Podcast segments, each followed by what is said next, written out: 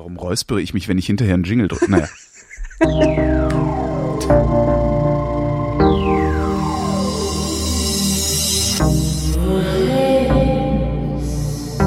Wer redet, ist nicht tot.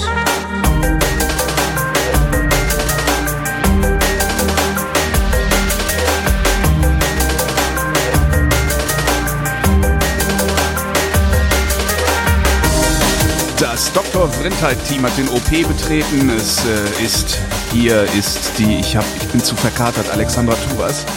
Hier ist das Dr. Sommerteam Vrindheit. mit Doktor, Alexandra Probor und Holger Klein. Ist das Was? nicht das Was? Dr. Vrindheit-Team? Ist das, oder sind wir, ich weiß es gar nicht. Nein, das, Nein? Muss, das musst du erstmal erklären, warum es überhaupt Dr. Vrindheit ist. Wir sind eigentlich die Vertretung des Dr. Sommerteams in der Zukunft. Genau. So kann man es nennen. So kann man das nennen. Und weil wir ja äh, auch letztes Jahr schon äh, eine Sommerspezialausgabe gemacht haben, haben wir uns auch dieses Jahr dazu entschlossen, ich glaube, ich kann heute nicht denken. ja, nein, ich pass auf, Ruhe du. Ja, jetzt. ich, genau. also, Eins von diesen Bieren gestern ungefähr, muss schlecht gewesen ungefähr vor einem Jahr äh, hatten ist wir keine Fragen mehr, kann das sein? Irgend, Irgendwas war gab kaputt. es ein, Ja. irgendwas war kaputt und da hatte ich die Idee, dass ich auf meine große Bravo-Sammlung aus den 70er, 80er und 90er Jahren zurückgreife und dort ein paar Original-Doktor-Sommerfragen herauspicke, die wir dann in der Sendung posthum sozusagen beantworten. Genau. Ähm, und äh, was, was man noch sagen muss dazu ist, dass wir unter Dr. Sommer jetzt nicht so Liebe, Sex und Zärtlichkeit verstehen, nicht so diese, diese Pimmelfragen sozusagen, sondern ähm, einfach die, die normalen jugendlichen Probleme. Ja. Äh, der Dr. Sommer hat ja alles Mögliche beantwortet. Ähm, Sozialisationsprobleme, Probleme mit den Eltern, Klicken und so weiter und so fort. Und das Witzige daran ist einfach, dass, dass es alte Fragen sind und man sie wunderbar vergleichen kann mit dem, wie man eigentlich selbst aufgewachsen ist und was heute eigentlich Phase ist. Ja. Und äh, genau, und ein Jahr später habe ich wieder in diese Bravos geschaut und äh, einen Haufen neuer Fragen herausgesucht. Denise Linke erzählte neulich, dass bei ihr die Straße runter ein Laden wäre, wo du jede Bravo kaufen könntest. Ja, das habe ich auch gehört. Und sie hatte auch so diese Geschenkidee, dass man den Leuten äh, die Bravo ihrer Geburtswoche schenken Genau. soll. Finde ich, hab auch ja, super. ich habe ja am, am, am Montag, also morgen in einer Woche, habe ich ja Geburtstag. Ähm, da kannst du mir ja dann so, oder irgendjemand anders kann mir da ja so eine Bravo, obwohl, na, krieg, ich- nachher krieg ich 20 Bravos aus meiner Geburtswoche, ne? Obwohl ich ja gerne mal wüsste, was da auf dem Cover war und was da so die Geschichten waren. Ach, das kannst du ganz leicht herausfinden. Echt? Wie? Äh, Jahrgang 69, Google. ne? Also 8. es gibt, September eine, 69, genau.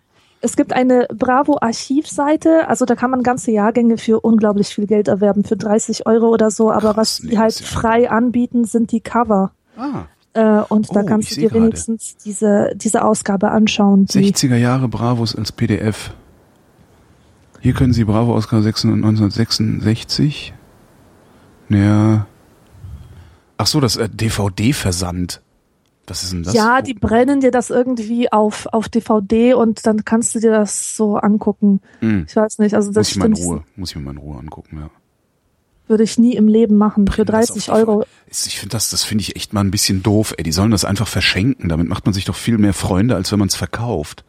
Vor allem sind das so alte Dinger. Ja, vor allen Dingen, Und- wenn die, wenn die hingehen würden und es nicht auf CD brennen für viel Geld äh, und, und an zehn Leute verschicken, äh, sondern es einfach verschenken und sagen, hier, ey, das war echt viel Arbeit, wäre toll, wenn ihr mir eine Mark in den Hut werft, ja, so wie wir Podcaster das zum Beispiel machen, da würde garantiert mehr reinkommen an Kohle als bei diesem CD-Verkauf. Da bin ich auch überzeugt von, ja.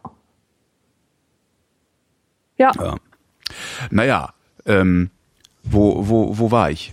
Oh, ich war, ich war gestern, ja, ich bin ein bisschen, ich, ich schicke voraus, ich bin ein wenig verkatert, weil ich gestern eins von diesen Bieren, die ich getrunken habe, muss schlecht gewesen sein.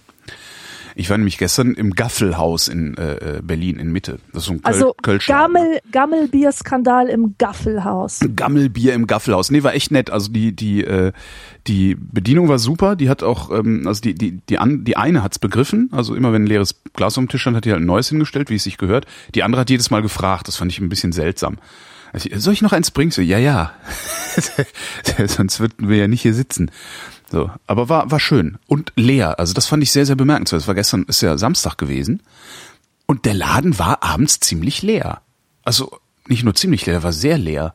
Mhm. Dann habe ich auch gefragt. Die sagt noch, ja, unter der Woche ist immer die, die Hölle los, am Wochenende kommt keiner.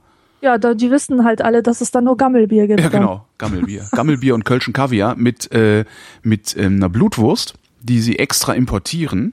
Was ein bisschen albern ist, weil in Berlin gibt's eine der besten Blutwürste, die ich je gegessen habe. Die sie extra importieren aus Hürth. Verzeihung, für die Rheinländer unter uns aus Hürth. Hürt, Hürt. Verrückt, oder? Hürth kennst du doch auch. Ja, ja. Ja. Da kommt die Blutwurst her, die ich gestern, es gestern aß. So, komm, fangen wir an. Es hat doch keinen Zweck. Nein, Wie viele Bier hast du denn gestern getrunken? ich habe gar keins getrunken. Ach, ich du hast trinke. gut. Ich trinke nicht. Nein?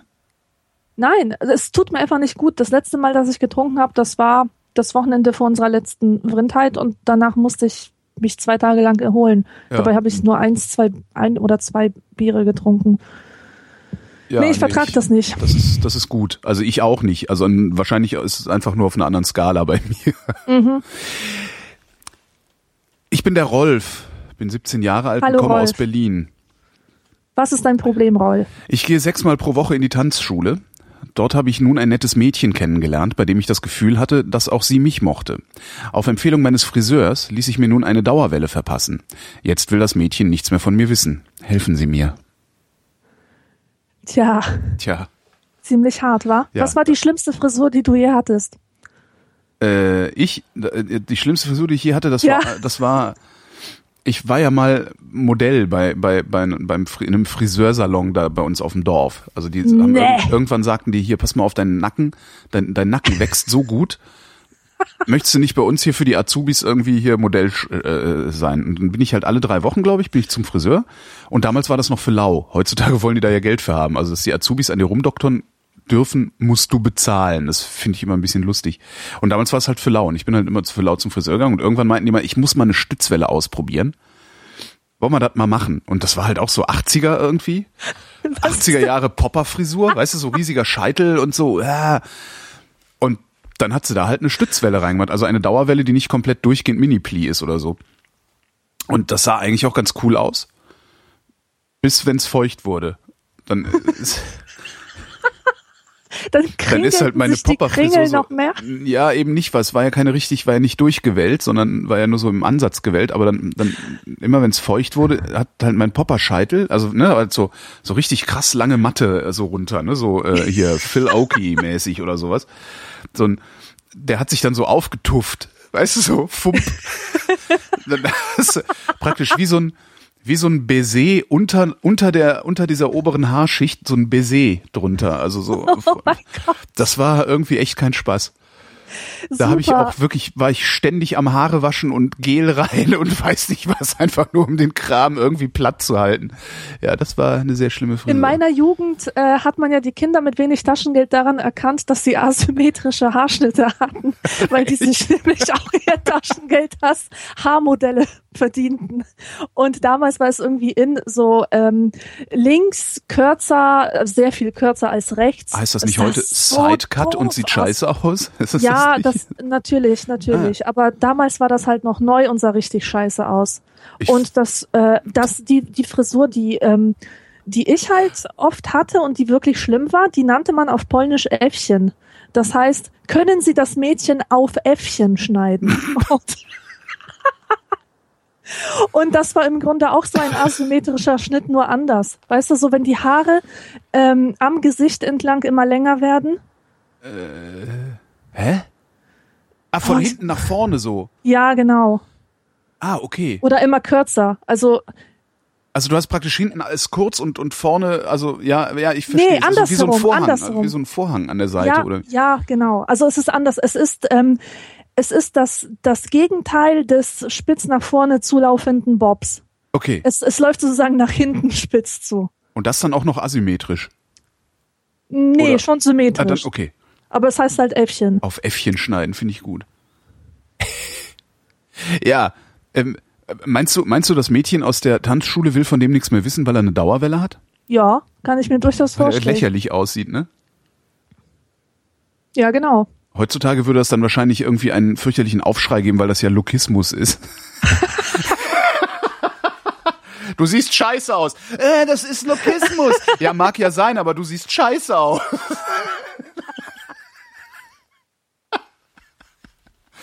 Oh, hallo Cornelia. Äh, hallo, ich bin die Cornelia aus Dieburg. Was können wir für dich tun? Wie alt bist du denn, Cornelia? Ja, 17. Ah ja. Meine Frage ist, tragen nur Homosexuelle Ohrringe? Und diese Frage geht so. Ich habe einen Jungen kennengelernt, der am linken Ohr einen Ohrring trägt. Ein Bekannter hat mich darauf aufmerksam gemacht, welche Bedeutung dieser Ohrring hat. Nun frage ich Sie, ob dieses Merkmal nur Homosexuelle tragen? Wenn ja, wie soll ich mich ihm gegenüber verhalten? Äh, zum Pfarrer schicken und ihm das wegbeten lassen. Aber auch schön, ne, wie sich die Codes so wandeln. Ähm, das hieß es aber damals wirklich, ne? Das, das war immer so, äh, links ist cool, rechts ist schwul. Äh, Ja, es, äh, genau, diesen Spruch kenne ich auch noch. Stimmt das überhaupt? Ich habe ich hab nie, ich habe nie, einen nie einen Homosexuellen gefragt, ob das überhaupt irgendwie mal ein Erkennungszeichen gewesen ist oder sonst was. Und ich, also tatsächlich habe ich nicht gemacht, muss ich, muss ich echt mal machen. Ja, und kannst du dich noch an die Zeit erinnern, als das erstmals aufkam, dass Jungs sich einen Ohrring stechen ließen? Ähm, nicht wirklich. Also wir hatten das auch, aber dass es, dass es jetzt irgendwie so ein, ein besonderes kulturelles Phänomen gewesen ist, ist mir damals nicht aufgefallen. Weil ich meine halt so. nämlich, ich weiß nicht, ob das, äh, ob, ob die Verbindung ich stimmt, 14 aber ähm, es, es gab doch mal diese Bewegung der New Romantics, Visage und so. Die, die sahen halt aus wie so schwule Piraten und, Ja. und, und hatten die Haare Adam- so Adam hochtopiert. Ant. Ja, ja, genau. Und als Ohrring dann am Ohrring dran so eine Feder. Weißt du? Ja, aber so ist ja niemand wirklich rumgelaufen. Sind die bei euch in Bornheim? Nee, wo kommst du? Ja, doch, Bornheim war das, ne? Nein, nein, nein. Äh, Grevenbruch. Ach, Grevenbruch, genau. Sind die Nein, da bei euch so rumgelaufen? Die sind nicht mit Federohrring rumgelaufen, aber durchaus mit Ohrring. Außerdem diese Federohrring-Sache, das war ja 80er, da war ich ja noch gar nicht in Deutschland. Wir hatten einen, der sah immer aus wie, oder wollte, ne, sah immer aus wie, der wollte immer aussehen wie Billy Idol. Das war, das war schlimm. Das, also das war richtig schlimm. Der hat, der hat mir richtig leid getan. Aber obwohl geil, ich damals noch wesentlich gehässiger war als heute. Der hatte dann so eine freche Frisur wahrscheinlich, ne? So blondiert und äh, mit, mit Gel hochgedingst. Mein Billy Idol sah ja gar nicht so schlimm aus. Ja, aber der eigentlich Typ sah halt aus. nicht aus wie Billy Idol. Der hat es halt nur versucht. Ähm, Verstehe. Ja. Hey, wusstest du das? Ähm, ich habe letztens in einer Arte-Doku gehört, dass, ähm, dass solche, solche Acts, die heute total mit der Gay-Kultur assoziiert werden, dass man früher, dass früher sich niemand dessen bewusst war, dass da irgendwas Schwules sein könnte. Zum Beispiel Boy George Ja. oder Queen. Nee, Freddie. Mercury, die, seine Homosexualität wurde Das erst ja- thematisiert, nachdem er an AIDS gestorben war. Das finde ich total krass. Das war also, auch, das war auch so ein, so ein, so ein, das war echt noch eine Breaking News. Freddie Mercury war schwul. Also es war, ja, das, nee, das, ja. Das kann man sich heute gar nicht mehr vorstellen. Nee. Also für, für meine Generation, die die Queen jetzt nicht so kennengelernt hat, also oder nur so am Rande, ähm, ist es oder posthum. Also ich habe von von Freddie Mercury erst gehört, nachdem er tot war. Ja. Und deswegen ist es schwer für mich, äh, mir vorzustellen, dass es irgendeine Zeit gab, in der er nicht allen offensichtlich als schwul galt. Ich meine, die Videos von dem, kennst du dieses Video, wo der so als Ja. Transe verkleidet mit dem Staubsauger und alles? I want to Also, break free ist das, ja. Ja, ja, genau. Und dann diese lederschwulen Klamotten. ja, auf, auf, so, ähm, auf einmal ergibt alles Sinn. Ja, sofort, ja, ja. auf einmal ergibt das Sinn. Aber damals habe ich das nicht begriffen, gar nicht. Also, nö. Aber damals war auch, das, das ist auch einfach mal, ich lass mich mal überlegen. Also schwul war nicht wie heute. Heute ist ja in so Unterschichtkreisen ist schwul ja tatsächlich ein Schimpfwort. Mhm. Ähm, das war es bei uns nicht. Aber so richtig in Ordnung fanden wir das, glaube ich, auch nicht. Also das, ich, ich, ich erinnere mich noch an eine Zeit, wo das nicht so cool war, schwul zu sein oder normal war, schwul zu sein. Nee, normal ist Ja. es ja nicht. Äh, äh, aber nicht, nicht zu beanstanden, nennen wir es mal so rum, wo es nicht zu beanstanden ist, wenn jemand schwul ist. Das hatte ich dann irgendwie auch erst, dass ich da meinen Kopf geöffnet habe. Das hatte ich, glaube ich, auch erst in der Oberstufe irgendwann. Und bis Ja. dahin war es dann doch immer, waren das doch immer, also die, waren das immer die anderen. Ne? Also wahrscheinlich wollte man es auch einfach gar nicht sehen. Aber so gesehen ist es heute, also es ist, es ist zwar lange nicht normal, aber äh, es ist zumindest in der, in der Normalität irgendwo angekommen. Oder zumindest, ja. Man nimmt, ich, ich nehme es halt nicht mehr als irgendwie besonders wahr. Eigentlich Ja. nervt's mich eher, dass immer wieder darauf hingewiesen wird. ja, ja. Also das genau. ist also bekennender Homosexueller. Ja. Bitte was? Ist das jetzt irgendwie? äh, Ich verstehe noch nicht mal, was, warum man bekennend davor schreiben könnte. ja, so das, vor allem Be Bekennung gleich Beichte. Ja, genau. Äh, legt ein Bekenntnis ab, ähm, macht sich verletzbar, keine Ahnung. Hat ähm, gesündigt. Ja, hat, hat gesündigt, genau. Uwe, 14. Ich bin der Uwe aus Mainz. Ich bin der Uwe, ne, wie reden die da? Ich bin der Uwe aus Mainz. Und ich wollte mal wissen, können Pflanzen einen Orgasmus kriegen? Da wir gerade in Biologie über Pflanzen und Befruchtung sprechen, möchte ich was über, die, über das Geschlechtsleben der Pflanzen erfahren. Deshalb meine Frage. Können Pflanzen einen Orgasmus kriegen? Schwierig, Uwe, schwierig. Lieber Uwe. Hast du sie nur alle? Ich,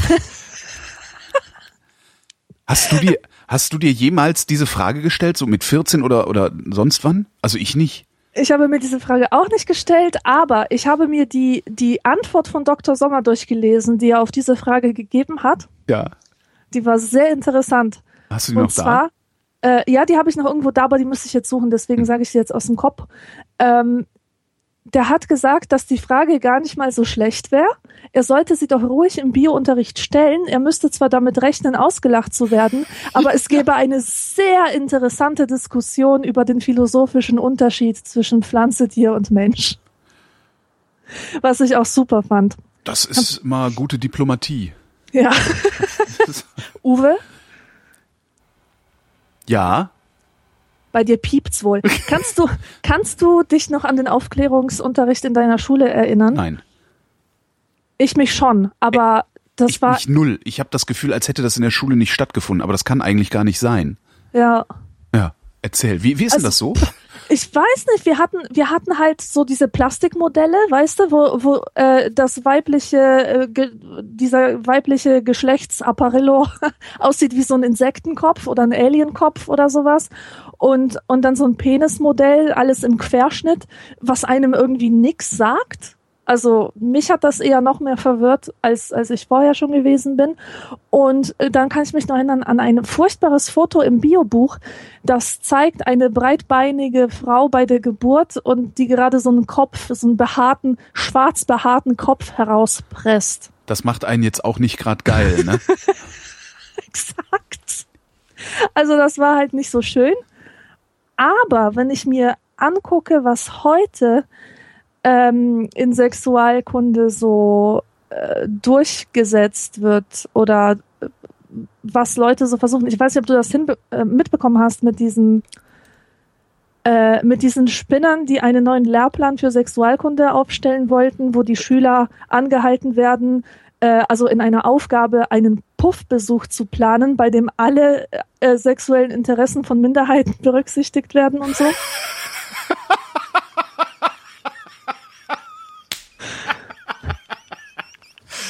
Großartig! Ich denke mir das nicht aus. Wo ist das? Ist das, ist das eine Waldorfschule?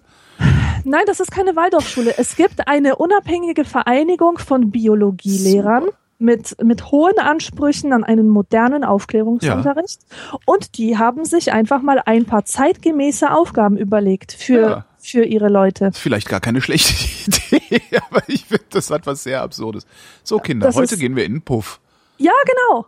Das ist der Wahnsinn. Also der Artikel ist toll, den kann man wahrscheinlich auch irgendwo finden bei der Süddeutschen. Aber wie macht man ordentlichen Sexualkundeunterricht oder Aufklärungsunterricht? Das ist wahrscheinlich gar nicht so einfach, oder? Nee, das ist bestimmt nicht einfach, zumal du ja immer verschiedene Leute auch in der Klasse sitzen hast, die unterschiedlichen Wissensstand haben Ja. und so weiter. Und ich, und ich doof, weiß, doof kichernde Holgis. Ja. ja genau. Ich weiß auch gar nicht, ob das, ob das so sinnvoll ist. Also ich meine von der biologischen Seite schon. Die biologische Seite ganz klar. Ähm, und was wollte ich denn gerade sagen? Weiß ich nicht. Hast du getrunken oder ich? Das Ich weiß, doch, wir sind beide irgendwie neben wir sind beide Spur. betrunken. Aber wir bewegen uns ja auch in einer anderen Zeitdimension. Na, ich, also ich glaube, ich glaube schon, dass so, ein, so eine Sexualaufklärung in der Schule auf jeden Fall stattfinden sollte. Einfach um auch so ein, ja, wie soll ich sagen, so, so, so einen einheitlichen, einen einheitlichen Wissensstand oder einen einheitlichen Kenntnisstand herbeizuführen. Äh, Weil du hast ja mit Sicherheit dann, äh, je nachdem wieder, wie verbrämt die Eltern jeweils sind, erzählen die ihren Kindern halt äh, jeweils anderen Unsinn. Und äh, da halt einen Sinn reinzubringen, ne, also in, in, in die Erklärung, finde ich schon ganz gut, weil ich glaube, wenn du dann irgendwelche äh, voll verbrämten Christen hast, ähm, die erzählen ihren Kindern garantiert was anderes zum Thema Sexualaufklärung, als das irgendwelche, weiß ich nicht, Atheisten machen oder so. Und, und die beiden muss man irgendwie zusammenbringen, äh, sonst hast du hinterher, ja, wissen die noch nicht mal, worüber sie reden, wenn sie miteinander reden. Also darum Ja. finde ich das in der Schule schon ganz gut, aber ich habe keine Ahnung, wie man das richtig macht, weil im Zweifelsfall hast du dann eben wirklich so, also ja, irgendwie so Rockzopfmädchen, äh, äh, die beim Anblick, Anblick eines irrigierten Penis äh, bewusstlos werden oder sowas. Das kann ja durchaus passieren. Ja. Das heißt, du stehst dann aber vorne als Lehrer wahrscheinlich auch, man denkt dir, oh fuck, hoffentlich fällt keiner um, hoffentlich, ne, so, hoffentlich macht Ja. keiner die falschen Witze. Hm. Ich stell's mir hart vor. Hm? Ja. Aber ich weiß Das- nicht mehr, wie es bei uns war. Ich weiß noch ganz, ganz genau, wie es war, aber das, das steht, das kann man alles nachlesen in meinem nächsten Buch, wo ich so eine biologische Aufklärungsstunde beschreibe. Mit Originalzitaten äh, aus, aus meiner her? Jugend. Ja, wie, wo habe ich die her? Aus, aus meinem Kopf. Echt? Das sind, Respekt. ja, das, das sind, da waren, das sind einfach Sprüche gefallen, die habe ich mir gemerkt. Ah. Für alle Ewigkeit. Also zum Beispiel hat die Lehrerin gefragt, ähm, eine aus meiner Klasse, also so, so ohne, ohne dass sie sich gemeldet hätte, sie hat sie angesprochen. Ja, Ilka, sag mal, wo landen denn die Eizellen, wenn sie abgestoßen oder ausgestoßen werden? Und dann meinte Ilka so, äh, in den Schamhaaren? Und, und die Lehrerin Wow. so, wie bitte? Und Ilka so, äh, im Klo, ich meine im Klo.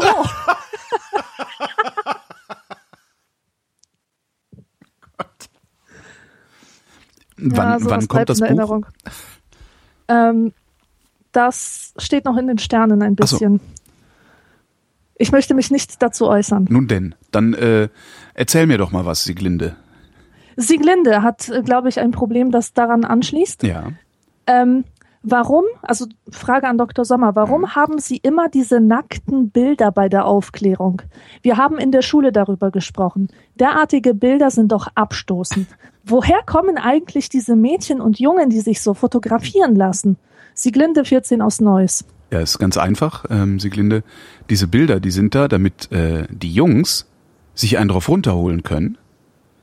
Ähm, und wo die herkommen, die Mädchen und Jungen, wahrscheinlich aus unterirdischen Menschenfabriken oder so.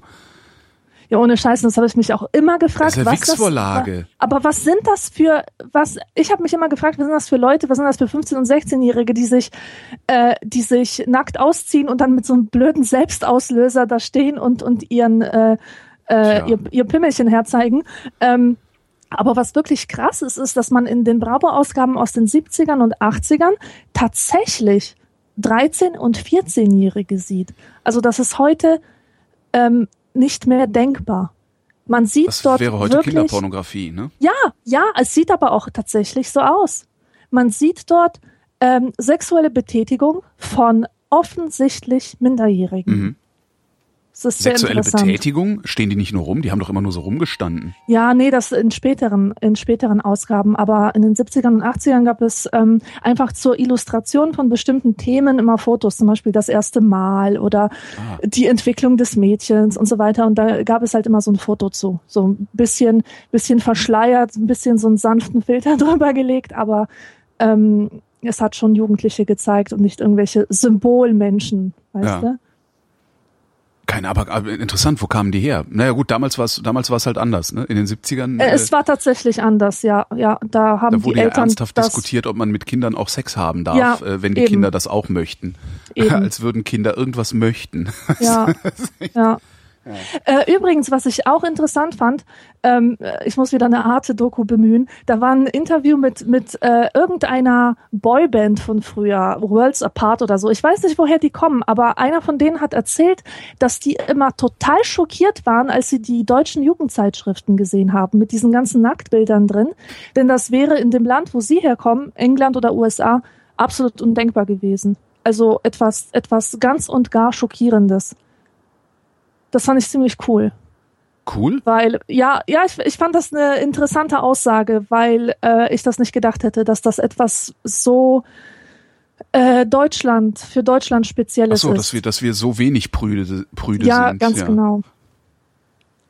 Ja, wie prüde die anderen sind, weiß ich allerdings tatsächlich auch nicht. Also ich mache mich immer darüber lustig, dass in Amerika irgendwie ein Skandal losbricht, wenn äh, irgendwo mal ein Nippel im Fernsehen zu sehen ist. Ja. Aber dass alle völlig normal finden, dass sie sich regelmäßig erschießen.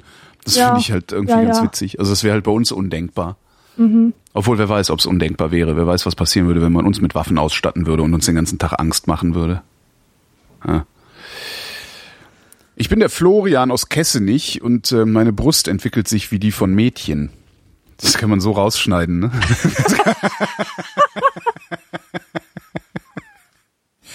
Ich bin kurz davor zu verzweifeln mit meinen 16 Jahren. Was soll ich nur tun? Meine Brust entwickelt sich wie die von Mädchen. Ich traue mich schon gar nicht mehr aus dem Haus. Meine Eltern dürfen das nicht erfahren, da sie sich von mir abwenden würden. Oh Gott. Bitte sagen Sie mir, ob ich ein Zwitter bin. Ich weiß sonst nicht mehr, was ich tue. Diese Twitter-Panik. Das ist doch voll das Phänomen gewesen, oder? Stimmt. Habe ich Das in dem Moment, wo ich das heute nicht mehr. Nee. Aber warum, warum glaubt man, also wa- was, was war denn, warum hat man so eine Panik gehabt damals? Ich weiß nicht, also für mich hat sich Twitter oder hat sich Twitter immer angehört wie wie irgend so ein komisches Insekt, ja, Mhm. so, und äh, das passt irgendwie auch ganz gut zu dieser kafkaesken Erfahrung, die äh, die das körperliche äh, Heranwachsen darstellt. Äh, man hat halt Angst, dass ob man sich denn auch richtig entwickelt und und ob man nicht vielleicht aus der menschlichen Gesellschaft ausgeschlossen werden könnte aufgrund dessen, dass man nicht passt. Und dieses Zwittertum ist halt dann so ein äh, so ein archaisches Angstbild. Ja. Ähm, Ja, weil man nirgendwo hingehört, ne? Ja, Wenn man ja, überall genau. hingehört, gehört man nirgendwo hin. Ganz genau. Äh, und vielleicht, vielleicht steckt hinter dieser Angst auch eine heimliche Hoffnung. Eine Denk heimliche ich mir. Hoffnung. Ja, ähm, kennst du vielleicht dieses Phänomen, äh, dass ähm, Menschen, die noch gar nicht richtig erwachsen sind, dass die irgendwie plötzlich behaupten, sie wären schwul oder lesbisch und das behaupten sie mit einer solchen Vehemenz, ähm, weil ähm, weil das für sie eine Art Absolution darstellt. Das heißt, ähm, sie haben diese Erkenntnis, sie haben erfahren, sie sind lesbisch und plötzlich ergibt alles einen Sinn.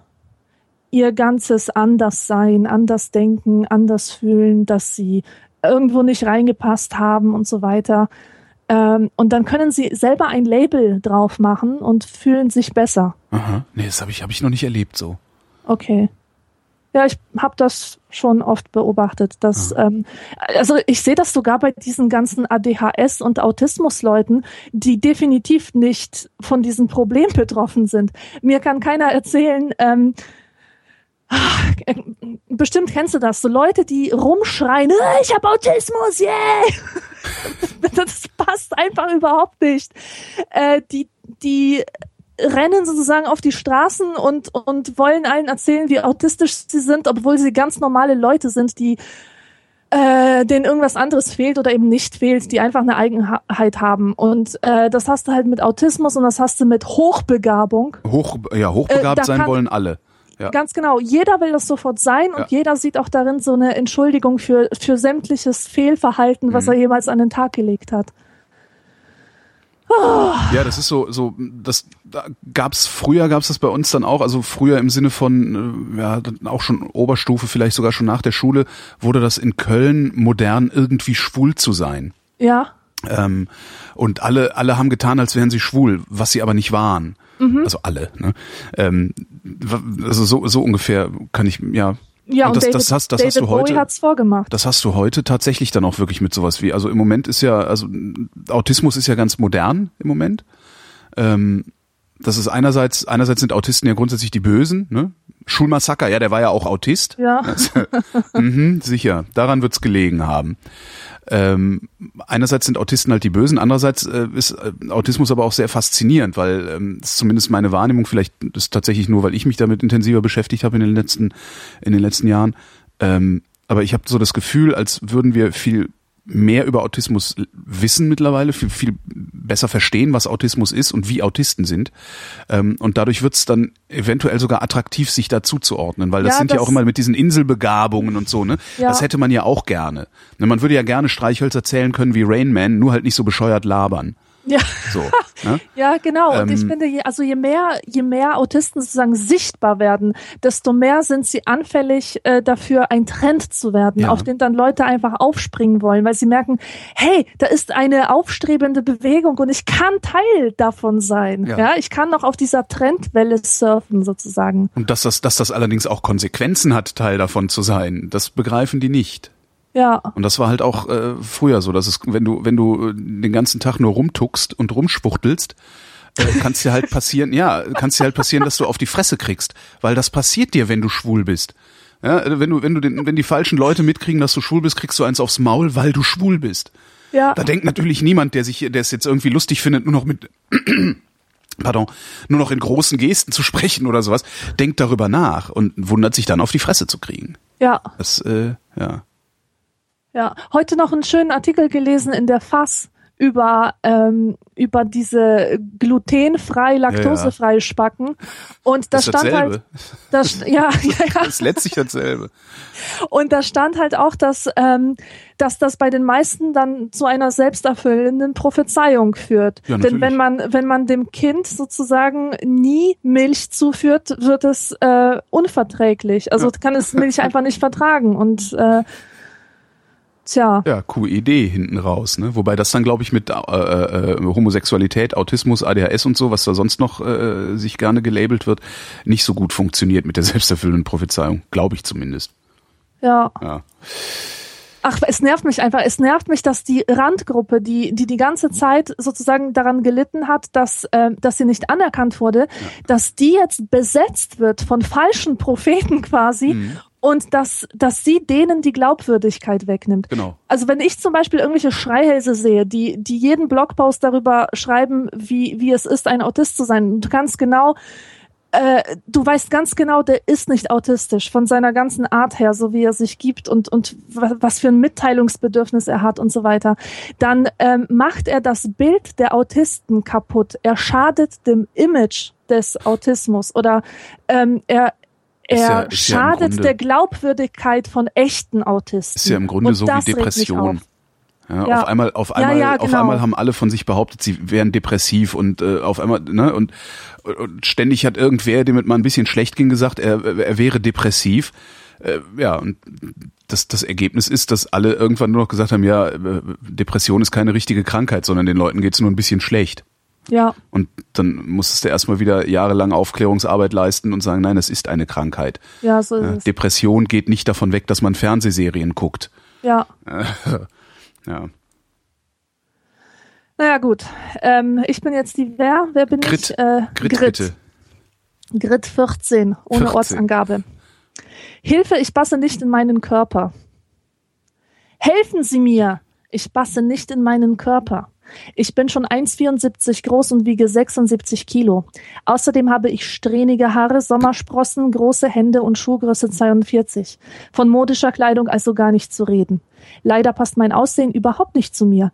Ich bin ausgesprochen romantisch und verträumt, liebe langsame und zärtliche Lieder und Rüschen und Spitzen. Aber das glaubt mir doch niemand. Was soll ich tun? Das ist hart. Liebe Grit, das ist mein Leben. Das ist dein Leben? Das ist Stimmt, du exakt bist ja auch mein Leben. entsetzlich groß, ne? Ja, also das, das Wie ist groß du? großartig. 1,84. 1,84, du bist größer als ich? Ja. Verdammt. Wie groß bist du denn? 1,80. Aha. Interessant. also diese Diskrepanz zwischen Körper und Seele, das war schon immer mein Problem, weil ich halt von der Psyche her eher so ein zart melancholisches Pflänzchen bin. Mhm. Und äh, das ist genau das, was man mit mir nie assoziierte. Alle meinten immer, ich wäre robust und könnte so gut mit meinen Problemen umgehen und äh, ähm, und und solche Sachen wie in den Arm genommen werden, das gab es für mich nie. Und es fühlt sich bis heute extrem seltsam an, falls mir sowas mal passiert, dass irgendjemand mir gegenüber sich schutzbedürftig verhält oder oder ähm, mich irgendwie so so zärtlich fürsorglich berührt oder Sorge zeigt oder sowas. Aha. Und ähm, äh, das Jetzt das ist würde eine ich gerne mal wissen, ob das bei kleinen Männern genau andersrum ist. Weil das ist ja eigentlich, ist ja dein, deine Körpergröße oder die Erwartung, die ja nicht gestellt wird, ist ja eigentlich die Erwartung, die man an einen Mann stellt. Äh, ne? Calvin Baum, ja Robustheit und so. Ähm, jetzt würde ich gerne mal wissen, ob das, also wenn du, wenn du als Mann sehr klein gewachsen bist, 1,60 nur groß bist oder sowas, ob das dann genau andersrum passiert, dass dann äh, ständig äh, jemand dich betüddeln will. Also ständig jemand das mit dir machen will, was du eigentlich gerne hättest. Hm. Ähm, ja, ich glaube, ich glaube nein. Ähm, ich ich habe das bei kleineren Männern jedenfalls nie gehabt. Also ich mhm. hatte nie irgendwie das Gefühl, ich müsste sie beschützen. Nee, ganz im Gegenteil. Die wirken auf mich wendig und flink und, und ah. fuchsig und so. Ähm, ähm, mein Selbstbild zum Beispiel. Ich bin jedes Mal schockiert, wenn, wenn ich an einem Spiegel vorbeigehe oder mich auf Fotos sehe, wie fett ich eigentlich bin, wie groß, wie, wie, wie massig, was für ein Berg ich bin, ja. Und äh, natürlich relativ. Mhm. Und zwar relativ zu meiner Vorstellung von mir selbst, wo ich eine kleine, zierliche, flachbrüstige Elfe bin, die ähm, die, die überall halt durchkommt, die äh, überall reinpasst und so. Und ähm, ich beneide das und ich sehe darin auch eine Art von Stärke und das sehe ich oft bei kleinen Männern oder ich assoziiere kleine Männer oft damit, mit so einem äh, mit so einer Stärke dadurch, dass man tatsächlich überall reinpasst und sich überall zurechtfinden kann, überall so hineinwuseln kann. Hm. Ich frage mich gerade, warum hat dein Körperbau nicht deinen Geist beeinflusst? Also, du hättest ja auch, du hättest ja auch robust werden können. Ähm, ja, bin ich ja auch. In einer gewissen Weise bin ich das. Ich bin ja nicht schutzbedürftig. Also ich, ich fühle mich zart und schwach und ja. so weiter, durchaus. Aber andererseits habe ich so sehr gelernt, ähm, für mich selbst einzustehen und, ähm, und für mich selbst da zu sein, dass es mich ähm, krank macht, wenn irgendjemand versucht, mir zu helfen, zum ja. Beispiel. Aber warum gibt's denn dann noch dieses äh, Elfenbild? Das Elfenbild. Das Elfenselbstbild. Das. Oder ist das einfach nur so ein Sehnsuchtsding? Nee, weißt du, das, das Komische ist, dass es bei mir nichts mit Schönheitsidealen zu tun hat, von denen ich mich terrorisiert fühle oder so. Nee, das meine ich es, auch gar nicht. Also es ist nicht so, dass ich diesen schlanken, flachen Körper deswegen schön finde, weil er von der Schönheitsindustrie propagiert wird. Äh, ich finde auch füllige Frauen super, super toll. Von außen. Aber das ist nicht mein Körper. Das ist nicht das, was zu mir passt. Und ähm, wie war die Frage nochmal? Ähm, woher dann trotzdem dieses äh, Selbstbild, dieses Selbstbild kommt, äh, ja, eine, eine, eine, eine Elfe, eine, ja, schutzbedürftig naja, und so. Weil ich, weil ich einfach eine introvertierte Person bin, die äh, allen Konflikten lieber aus dem Weg geht und die sich mit niemandem anlegt und die sehr, sehr viel Ruhe braucht. Mhm. Ich glaube, das ist es. Ich meine, ich könnte, wenn ich jetzt, ich, ich habe jetzt eine ganz bestimmte robuste Frau im Kopf. Äh, die kenne ich persönlich. Und ähm, die tritt herrisch und dominant auf und und schlägt mit dem, also äh, stampft mit dem Stiefel auf den Boden und brüllt herum und kommandiert herum und so. Und ähm, zu der passt das. Mhm. Es passt alles zusammen, zu mir passt es nicht. Weißt du, so eine Veronika Ferres, du kannst sie dir im Domina-Kostüm vorstellen und die schwingt eine Peitsche oder so. Ja. Das könnte ich nicht. Nee, würde ich mich kaputt lachen, wenn ich dich so sehen würde. Ja. Würde ich mir, das wäre sehr lustig. Das wäre wirklich lustig.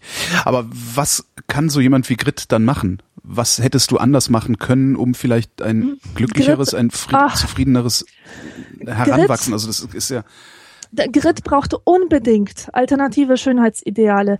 Es hieß, ähm, ich habe irgendwann mal gelesen, dass Patty Smith, die ja nun weiß Gott nicht dem weiblichen Schönheitsideal mhm. entsprach, dass sie auch sehr lange unglücklich war mit ihrem Aussehen, bis sie dann die äh, gemalten Figuren von von irgendwem entdeckte. Äh, es gibt irgendeinen Maler, der der malt so charakteristische ähm, äh, Gesichter, die sehr markant sind, so Frauengesichter. Ähm, wie heißt denn der? Irgendwas mit M. Ich habe es vergessen. Auf jeden Fall hat sie in diesen in dieser Darstellung von Frauen sich selbst wiedererkannt und hat dann Selbstbewusstsein gewonnen. Und das äh, würde ich auch der Grit empfehlen. Sie soll ständig nach alternativen äh, Schönheitsbildern ähm, suchen. Ähm, sie könnte eine Sängerin sich aussuchen oder eine Schauspielerin oder irgendwen, der ihre Größe hat und der trotzdem cool ist. Geht das so einfach? Kann man sich so einfach jemanden aussuchen, der. Ich weiß Ja. es gar nicht, ja? Das geht schon. Das, das geht schon, ja. Ähm, Das Ich heißt, das früher Role, auch Role gemacht. Model, also Vorbilder suchen, die man auch tatsächlich erreichen kann. Also nicht versuchen, jemanden zu imitieren, den man sowieso nicht imitieren kann, weil allein schon die äußeren Umstände das Ja. nicht hergeben. Hm, verstehe. ja. Also einfach jemanden finden, der dieselben Probleme sozusagen hat oder der auf dieselbe Art nicht reinpasst und den man aber wegen etwas anderem bewundert. Ja, in meinem Fall nicht Jürgen Vogel sein wollen, sondern eher Dieter Pfaff. Ja, Sowas. Hm, verstehe. Ja, das funkt, das kann, ja, stimmt, das funktioniert. Ich spiele das gerade sehr schnell in meinem Kopf durch. Das könnte wirklich funktionieren. Ja. Weil das, das eigentliche Problem, was die meisten Jugendlichen haben, ist, dass ihr Aussehen nicht zu dem passt, was gerade Trend ist in der Schönheitsindustrie. Das heißt auf Modeplakaten. Hm. Und ähm, es gibt so tausende von verschiedenen Schönheitsidealen. Und äh, mir hat es zum Beispiel voll geholfen, weil ich so ein rundliches Gesicht habe. Mir haben die 20er Jahre Stummfilmdiven voll was gebracht. Ja. Weil äh, die haben genau dieses Gesicht. Und äh, ja, die gehören in eine andere Zeit, aber ich habe kein Problem genau mit einer anderen Gesicht. Zeit. Die Ja. haben exakt mein Ja. Gesicht. Und äh, das ist befreiend, das ist cool, das fühlt sich gut an. Mhm. Oder was auch so toll ist, ich liebe große Frauen. Sobald ich mit einer Frau von 1,80 in einem Raum bin, könnte ich die ganze Welt umarmen vor Glück. Fraternisiert find- ihr dann auch automatisch, weil ihr Ja. vermutlich ja dasselbe Schicksal äh, oder dasselbe Schicksal teilt. Klingt jetzt nach so einer Vertreibungsgeschichte, aber ja. Also ihr seid dann auch direkt Kumpels, wenn ihr irgendwo zusammen seid. Würde ich schon Mhm. sagen, ja, auf jeden Fall, auf jeden Fall. Man teilt halt so die Leidensgeschichte, aber dieses, dieses Gefühl, normal zu sein, plötzlich, plötzlich normal, voll der Filmtitel wäre das. Schön, ja. Ähm, Hammer. Das ist wirklich schön. Also das ist genauso schön, wie es unschön ist, als große Frau auf fünf kleine zierliche Köpfchen äh, hinabblicken zu müssen und sich zu fühlen wie ein riesiger sprechender Berg, so die uralte Morla aus der unendlichen Geschichte oder so. Der Michael hat auch keine, was ist das überhaupt, ohne Ortsangabe? Das ist doch eigentlich Quatsch, weil diese Leute, die diese Fragen geschickt haben, die sind doch sowieso nicht echt. Ich meine, die haben, Das glaube ich auch nicht, ja. Das, die denken sich doch diese Fragen aus bei Dr. Sommer und dann können die doch auch da irgendwie sowas wie Ohr Erkenschwick hinschreiben oder so. Mhm. Der Michael ist 15 und wüsste gerne, ob es schadet, Verdünner zu inhalieren. Ich habe gehört, dass man Drogen auch einatmen kann und gehöre zu der Gruppe, die sich öfter mal trifft, um Verdünner zu inhalieren. Meine Frage nun an Sie. Kann man von dieser Art, sich so zu berauschen, Schäden davontragen, die länger anhaltend sind oder sogar bleiben? Man hat uns zwar, schon- man hat uns zwar schon oft erwischt, aber wir verfallen diesem Stoff immer wieder. Vielleicht kann uns Ihre Hilfe zugutekommen. Antworten Sie uns schnell und präzise auf unsere Fragen. Was meint denn der mit Verdünner? Der meint, Verdünner. was, was ist denn Das das? ist ein Lösungsmittel. Damit machst du Pinsel sauber und so was. Pinsel sauber machen, Haschpfeife auskratzen, so halt. Okay. Verdünner. Das ist halt, was ist denn das? Verdünner halt. Ich weiß ke- keine Ahnung, was das jetzt so chemisch irgendwie ist. Also Okay, das, ist halt, das, das ich- stinkt ich- halt wie Hulle Nagellackentferner. Ja. So was halt. Ich kenne Klebstoffschnüffeln, aber von Verdünnerschnüffeln habe ich noch nie was gehört. Ich auch nicht, ehrlich gesagt, aber ich würde vermuten, ich gucke hier gerade mal, ähm, ja, ein Lösungsmittel halt. Verdünner. Also stinkt halt wie Hulle. Ja, ist eigentlich ist es wie Nagellackentferner, kannst du dir das vorstellen. Ich habe Okay. da auch noch nie dran geschnüffelt. Ähm, ne- Kennst du jemanden, der daran geschnüffelt Nein, hat? Verdünner nicht. Klebstoff weiß ich nicht. Nee, Kleberschnüffler kenne ich auch keine. Habe ich auch nie gemacht. Ähm, nee. Nee, ist mir noch nicht untergekommen. Irgendwie auch nicht im erweiterten Bekanntenkreis oder sowas. Also das Inhalieren, Lachgas hatten wir viel. Aber Wo kriegt man Lachgas her? bei Messer Griesheim, das ist halt das sind Gashändler. Nee, sag mal, wenn, wenn ich so als Partygag äh, Helium einatmen du- sollte, Helium, so aus einem Luftballon. Ja, da gehst du, rufst du mal beim Gaswerk an. Äh, Es gibt, das gibt Gas, Gasfabriken. Ne? Darum sage Okay. ich Messer Griesheim. Die waren da bei uns in der Ecke, äh, wo wir groß geworden sind. Ähm, mal anrufen und fragen. Sagst einfach, du brauchst Helium für Luftballons, äh, Party, bla. Und dann müsstest du eigentlich eine Flasche Helium kaufen können. Das sollte so problematisch nicht sein. Bei Lachgas ist es schon wieder ein bisschen was anderes, weil das ist ein Betäubungsmittel. Also das, äh, glaube ich, kriegt man nicht so einfach. Ähm, Mhm. ich, aber auch da, keine Ahnung, kann vielleicht sogar sein, dass man einfach an Lachgas rankommt. Nee, aber diese, diese Ballons, also ich weiß, wir haben mal eine ganze, eine ganze Radiosendung auf Helium gemacht. Vier Stunden lang. Und äh, also der Redakteur, der, hat- der hat ein bisschen telefoniert und dann stand nächsten Morgen stand eine große Flasche Helium im äh, Studio. Super. Ja. Den Mitschnitt hätte ich gerne noch, aber der ist weg. Super, super, super. Ja, zwei- ich glaube, ich gehe demnächst 2002. mal auf die Kirmes und kaufe Ein mir einen Mittwoch, ein Heliumballon. Mittwoch im Oktober 2002 muss das gewesen sein. Da habe ich den ganzen Morgen auf Helium im Studio gestanden. Ja, ja, einen Wetterbericht gemacht. Das war echt super. Danach hatte ich so Kopfschmerzen wie nie. Nein, aber verdünner Inhalt, ich, ich weiß überhaupt nicht, das ist so, das ist viel zu unterschichtig. Weißt du, das ist so, ich, das, ich, ich, ich wäre da im Traum nicht drauf gekommen, weil das ist halt so, äh, Straßenkinder liegen da in der Sod rum mit einer Tube Uhu an der Nase und grinsen debil. Das ist so, das will man ja nicht sein. Man will ja nicht Gosse sein. okay, also und- kommen wir, kommen wir zu etwas, womit du mehr anfangen kannst, nämlich Rauschgift. Ah, Rauschgift. Mit Rauschgift kamen sie in unseren Schlafraum. Äh, wir waren vor zwei Monaten im Schullandheim. Ein paar Jungen kamen nachts zu uns Mädchen in den Schlafraum und brachten Rauschgift mit. Wir wollten nicht feige sein und machten mit. Eine von uns ist nun süchtig geworden. Was sollen wir nur tun? Die Lehrer scheinen auch was zu ahnen. Marina, Anja und Brigitte, alle 14 aus Oberhausen. Rauschgift. Super, ne? Ich, was für ein geiles Wort. Wo wohnst du? In einer Stadt. Es ist halt, Rauschgift ist halt, ja, ist halt Kategorie, ne? Was war's Ja. denn? Was war's denn, Marina, Anja und Brigitte? Rauschgift halt. Ja, aber ne? was denn für Aber Rauschgift? Rauschgift hört sich vor allem an, das hört sich an wie so ein Wort, das sich die Nazis ausgedacht haben, um, um nicht irgendwie was anderes sagen zu müssen. Mal bei Klemperer So. nachgucken, ob das LTI ist. Crack, sagt man nicht. Rauschgift.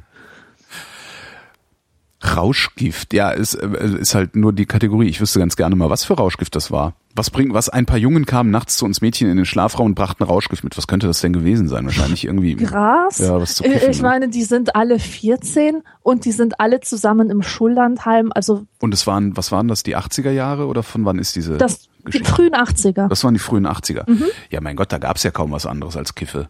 Ja, eben. Obwohl, Das da wollte ich dich MDMA nämlich fragen als damals schon. Zeitzeugen. Ähm, die ganzen Jahrgänge von Bravo von 80 bis 81. Jede Story handelt von Heroin. Und ich habe das Gefühl, Heroin war in dieser Zeit das total große Ding. Und ich weiß nicht, wie ich das einordnen soll. War das jetzt einfach nur so ein Hype wegen Christiane F.? Äh, wir Kinder vom Bahnhof Zoo mit dem mit der Bestseller mit dem zugehörigen Kinofilm und und das Interesse, was was Heroin dann damit auf sich zog oder oder war diese Droge in dieser Zeit besonders verbreitet oder Das woran weiß ich lag nicht. das? Dazu bin ich, glaube ich, nicht alt genug. Ich bin Wie alt warst 1987, denn du? 1987 bin ich 18 geworden und ich komme immer, Ah, also okay. darf, man darf nicht vergessen, ich komme vom Land. Ich bin zwar Mhm. in Köln geboren und die ersten paar Jahre meines Lebens habe ich in Köln gelebt, also mit meinen Eltern, aber aufgewachsen, also meine, meine Adoleszenz äh, und, und, und Pubertät und so hatte ich halt auf, dem- auf dem Land, da in Erftstadt da draußen. Ähm, Mhm. das, das heißt, äh, wenn Heroin eine Größe gewesen ist, dann habe ich sie dort nicht mitbekommen. Also alles, was es damals gab, war was zu kiffen und Alkohol. Also Haschisch und Alkohol. Was anderes gab's nicht. In, zumindest in meiner Wahrnehmung und in meinem Universum nicht. Äh, Und dann halt so Kleberschnüffeln, das kannte man aus den Filmen oder von den Bildern oder so, aber das, wie gesagt, das war halt Gosse mit, und in die Gosse wollte man nicht. Ne? ja. Ähm, was das mit dem Heroin war, keine Ahnung. Aber ich erinnere mich dran, dass es ein Thema war, ein großes. Aber warum es das war, weiß ich nicht. Wahrscheinlich wirklich Christiane F. ja. Das ist so das erste Mal, dass man, dass das, das zumindest müsste ich mal meine Eltern fragen. Das mache ich mal. Ich würde auch denken, dass Christiane F. so das erste Mal war oder dass das zentrale Ding war, wo man gesagt sagen konnte, es gibt den Moloch, diesen Moloch Großstadt gibt es auch in Deutschland. Das ist in diesem betulichen Land äh, gibt es halt tatsächlich auch solche Abgründe. Und wahrscheinlich war es einfach eine riesige Angst. Ja. Das, das die hat meine Mutter noch gehabt, als ich nach Berlin gezogen bin vor 17 Jahren. Äh, hat die noch gesagt, pass bloß auf dich auf. Also das ist anscheinend vielleicht wirklich so ein Großstadtding gewesen. Mhm. Aber keine Ahnung, ob Heroin so weit verbreitet war tatsächlich. Wer ist denn damals so alles an Heroin gestorben? Ähm, irgendwelche Rocker, Rockstars, Mhm. ähm, der Typ von den Doors. Wann war das? Das war doch, muss, nee, das Ich bin mir nicht 70ern sicher. Ich, ich ne? weiß es ehrlich gesagt gar nicht. Nee, keine Ahnung. Ja, aber ist echt eine interessante Frage. Aber Rauschgift war halt immer, äh, halt immer irgendwie ein Riesenproblem. Das, und das halt ja heute noch nach. Es ist ja heute, es gibt ja heute noch Leute, die äh, meinen, Alkohol sei prinzipiell weniger gefährlich als äh, irgendwas anderes, was du dir zuführen mhm. kannst. Ähm, ja, ist echt faszinierend. Und so wie ich mich heute fühle, würde ich sagen, ich hätte das mal lieber, ich hätte gestern lieber mal, weiß ich nicht, ein paar Bon geraucht. Dann hätte ich jetzt nicht so komische äh, Denkstörungen. Ja. Naja. Ja, aber was sollen die Mädchen machen? Vor allen Dingen, eine von uns ist nun süchtig geworden. Kann, kann das überhaupt sein? Nein, das kann nicht das sein. Ist das ist so ein möglich, typisches ja. jugendliches Übertreiben. Ja. Ich bin jetzt süchtig. Genau. Ich bin, bin ja, ich genau. jetzt ein Twitter? Ich, ich Komme ich jetzt schwul. ins Heim? Genau. Ja. ja, Ronald, war? Was? Ronald? Ah, da unten. Dürfen deutsche Jungs nicht heulen? Ronald als Luxemburg. Ah, darum. Da meine Freundin der einzige Mensch ist, den ich sehr liebe und an dem ich sehr hänge, ist sie der einzige, bei dem ich mich ausheulen kann. Da ich meine Mutter nie gekannt habe, muss ich doch immer daran denken, dass sie eine Trinkerin war. Hä? Da ich meine Mutter nie gekannt habe, muss ich doch immer daran denken. Na gut. Dass sie eine Trinkerin war und ich als Kind hin und her geschubst wurde. Und dann muss ich weinen. Und das kann ich und das kann ich nur bei meiner Freundin. Sie sagt dann aber, sie könne es nicht leiden, wenn Jungen weinen, und dies würden deutsche Jungen auch nicht tun. Ich soll dann direkt aufhören damit, was ich auch mache. Sie hat dafür kein Verständnis. Was soll ich tun? Ronald aus Luxemburg. Äh, die Freundin wegschicken? Deutsche die Jungen weinen nicht? Hat sie irgendwie oder? mal fragen, was der Vater vor 20 Jahren gemacht hat? Also in, ob der vielleicht bei der SS war oder so? Deutsche Jungen weinen nicht? Hallo? Aber, aber sag mal, ab wann, ab wann ist es in der Erziehung nicht mehr üblich, dem Kind zu sagen, dass Indianer oder Soldaten oder Cowboys oder was weiß ich nicht weinen? Weil ich erinnere mich nämlich daran, dass mein kleiner Cousin Mitte der 90er noch mit solchen Sprüchen konfrontiert wurde. Gut, das war natürlich in Polen, aber trotzdem. Äh, es, ähm, es war noch nichts Blödes daran. Keine Ahnung. Also wirklich keine Ahnung. Ich kenne das auch nicht. Ja. Also ich, das gab's in meiner Erziehung nicht. Also irgendwie Indianer weinen nicht oder so. Also du durftest durchaus heulen. Ja, ja. Cool. Also das, äh, wo kommen wir denn da hin? Meine Eltern sind, das, also meine Eltern sind wahrscheinlich die liberalsten Spießer, die ich jemals überhaupt noch irgendwo getroffen habe. Nee, das ist äh, klar durfte ich weinen. Also das kann ich kann mir überhaupt nicht vorstellen, wie man sowas zum Kind sagen kann. Also ich äh, ich sage oft genug zu Kindern, also gibt's ja so diese, ne, wenn wenn sie dann da so rumsitzen und plärren und Aufmerksamkeit wollen ähm, dann gehe ich gelegentlich auch hin und sag, hör mal auf zu heulen jetzt. Und dann ist halt auch Ruhe. Das funktioniert, das funktioniert wirklich erschreckend zuverlässig. Diese, die habe ich mal von einer Freundin abgeguckt. Also einfach hör auf zu heulen und spiel weiter. Das ist echt, da kriegen Eltern, die Eltern dieser Kinder kriegen dann immer total den Föhn, weil die sich überhaupt nicht vorstellen können, dass jetzt gerade nicht irgendwas Schlimmes ist. Aber ja, klappt ganz gut. Ähm, das ist halt das Einzige, wo ich Kindern das, das Heulen untersagen wollen würde. So, wenn's, wenn's nicht, wenn's nicht angebracht ist. Und das kriegst du ja schon raus, wenn du fragst, warum heulst du, wie die Tochter meiner ja. Nachbarn. Die ist auch den ganzen Tag am Plärren. Und jedes Mal, wenn ich, wenn ich, wenn, wenn sie, wenn sie, wenn ich dabei bin, sage ich, warum heulst du denn schon wieder? Dann weißt du keine Antwort und hört halt auf. Ja. Was, was ich total geil finde, ist, wie, weißt du, wie, wie lange Kinder brauchen, um zu checken, dass sie jetzt heulen müssen. Ja. Äh, ich sehe das immer so im Park oder im Zoo oder genau. so. Laufen die, laufen die, legen sich auf die Fresse und du zählst. Eins, Eins zwei, zwei, drei. Genau, incoming. ja. Ja, ist immer sehr lustig. Aber da merkst du dann ja auch schon, also ich, ich, ich glaube ja wirklich, dass das auch dann die Momente sind, in denen man auch genau weiß, okay, jetzt heulst du halt, weil du gelernt hast, dass du jetzt heulen musst, aber nicht, ja. weil du tatsächlich, da, weil da irgendwas raus muss. Ja, also, genau. Das ist immer sehr lustig. Deutsche Jungs dürfen nicht heulen. Ja, stimmt schon. Deutsche Jungs heulen nicht. naja, gut, jetzt wieder ein Mädchenthema. Also, äh, genau. Zu faul zum Tanzen. Wie kriegen wir die Jungs in Schwung? Wir haben öfter Feten mit Jungen, aber diese Feten werden nichts. Das heißt, die Jungs sitzen mit einem Kasten Bier in der Ecke und wir Mädchen tanzen miteinander. Die Jungen fordern uns nie auf und wenn wir sie auffordern, merkt man, dass es ihnen keinen Spaß macht. Aber wenn wir Spiele mit Küssen oder so machen, dann sind sie dabei und das nicht zu knapp. Danach verschwinden sie wieder zu ihren Flaschen. Wenn wir mal Platten von unseren Lieblingsgruppen auflegen, dann spielen sie verrückt, laufen weg, schreien herum oder legen andere Platten auf. Einmal haben wir Mädchen eine Party nur unter uns gemacht. Das hat unheimlich Spaß gemacht. Was können wir tun, damit unsere Feten mit den Jungen besser werden? Klasse 9, alle 14 bis 15 aus Reda. Ja. Total geil, was die Mädchen immer erwarten. Ne? Ja. Das, Fete heißt aber doch, dass man sich mit dem Kastenbier in die Ecke setzt und voll lötet, oder nicht? Ja, eben. Aber das ist interessant, Jungs tanzen ungern. Das war zum, also in, in meiner Pubertät war das auch so. Da wollten Jungs immer nicht tanzen. Hör mir auf. Dieses Tanzen, weißt du, wie ich das hasse? Ich hasse diese Körperlichkeit von Mädchen. Dieses, dieses sinnliche Getue immer. Dieses, weißt du, in der Kirche, da hast du mal so eine Schulmesse und die singen dann alle Laudato si, omnio signore, weißt du, so Wissen überhaupt nicht, was sie da in singen. In diesem Kanon, aber wie sie darin aufgehen, wie sie das geil finden, dass sie da jetzt so ach, mit ihrer Stimme sich ausdrücken können. Oder im Sportunterricht diese Funzen, die immer ihre Räder schlagen. Weißt du? Niemand hat sie darum gebeten, aber kaum haben sie die Turnhalle betreten, erstmal ein paar Räder schlagen. Und dann natürlich Jazztanz, rhythmische Gymnastik. Komm hier auf. Ach, schön. Ja, das ist ungefähr das, was, in, was, was, was Jungs dann auch denken, wenn sie das sehen. ähm, allerdings nicht so elaboriert, sondern einfach nur Sau, ey. So, das ist, Weißt du? ja, das sind halt, das ist halt, das sind halt die uncoolen.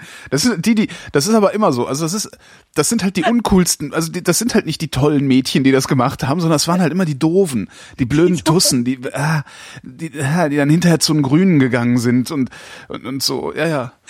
Das war, ja, mit denen wolltest du dann halt auch nicht tanzen und Ja. deren Musik wolltest du dann halt auch nicht hören, weil das war halt eh immer Cat Stevens. Ja, ja. Äh, Was ich auch total interessant finde, ist, dass ähm, also diese Mädchen, wenn sie mit Jungs in einem Raum zusammen sind, geben sie sich ja betont humorlos. Und sie kreiden den Jungen an, dass sie sich albern benehmen, nicht wahr? Und die Mädchen haben nur deswegen Spaß untereinander, weil sie sich untereinander trauen, albern zu sein. Also warum diesen Act nicht einfach mal fallen lassen und mit den Jungs zusammen albern sein? Aber nein, äh, da ist so so ein starkes Rollenbewusstsein, also bei Stimmt. mir in der Kindheit jedenfalls Stimmt, immer stimmt, gewesen. stimmt, du hast recht. Ich, ich überdenke auch gerade an die, an die Partys nach, die wir so hatten. Stimmt, Feten hieß das ja damals noch. ja, Ähm, das stimmt, die Frauen, die waren eigentlich immer besonders, ja, cool. Ja, ja. Humorlos, ja, doch, humorlos trifft's. ja. Du hast recht. Aber dann untereinander, weißt du, ein einziges Kichern und rumalbern und was weiß ich. Ist das heute immer noch so?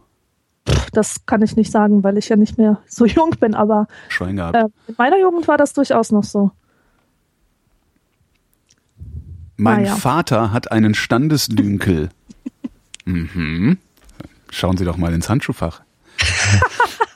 Mein Problem hängt mit der Wohlhabenheit meines Vaters zusammen. Er hat auch einen ausgeprägten Standesdünkel. Deshalb versucht er mit allen Mitteln, mich von meinem Freund, dessen Vater Mechaniker ist, zu trennen. Weiter sucht er mich von Sex und Liebe fernzuhalten, weil er meint, sowas zieme sich nicht für mich.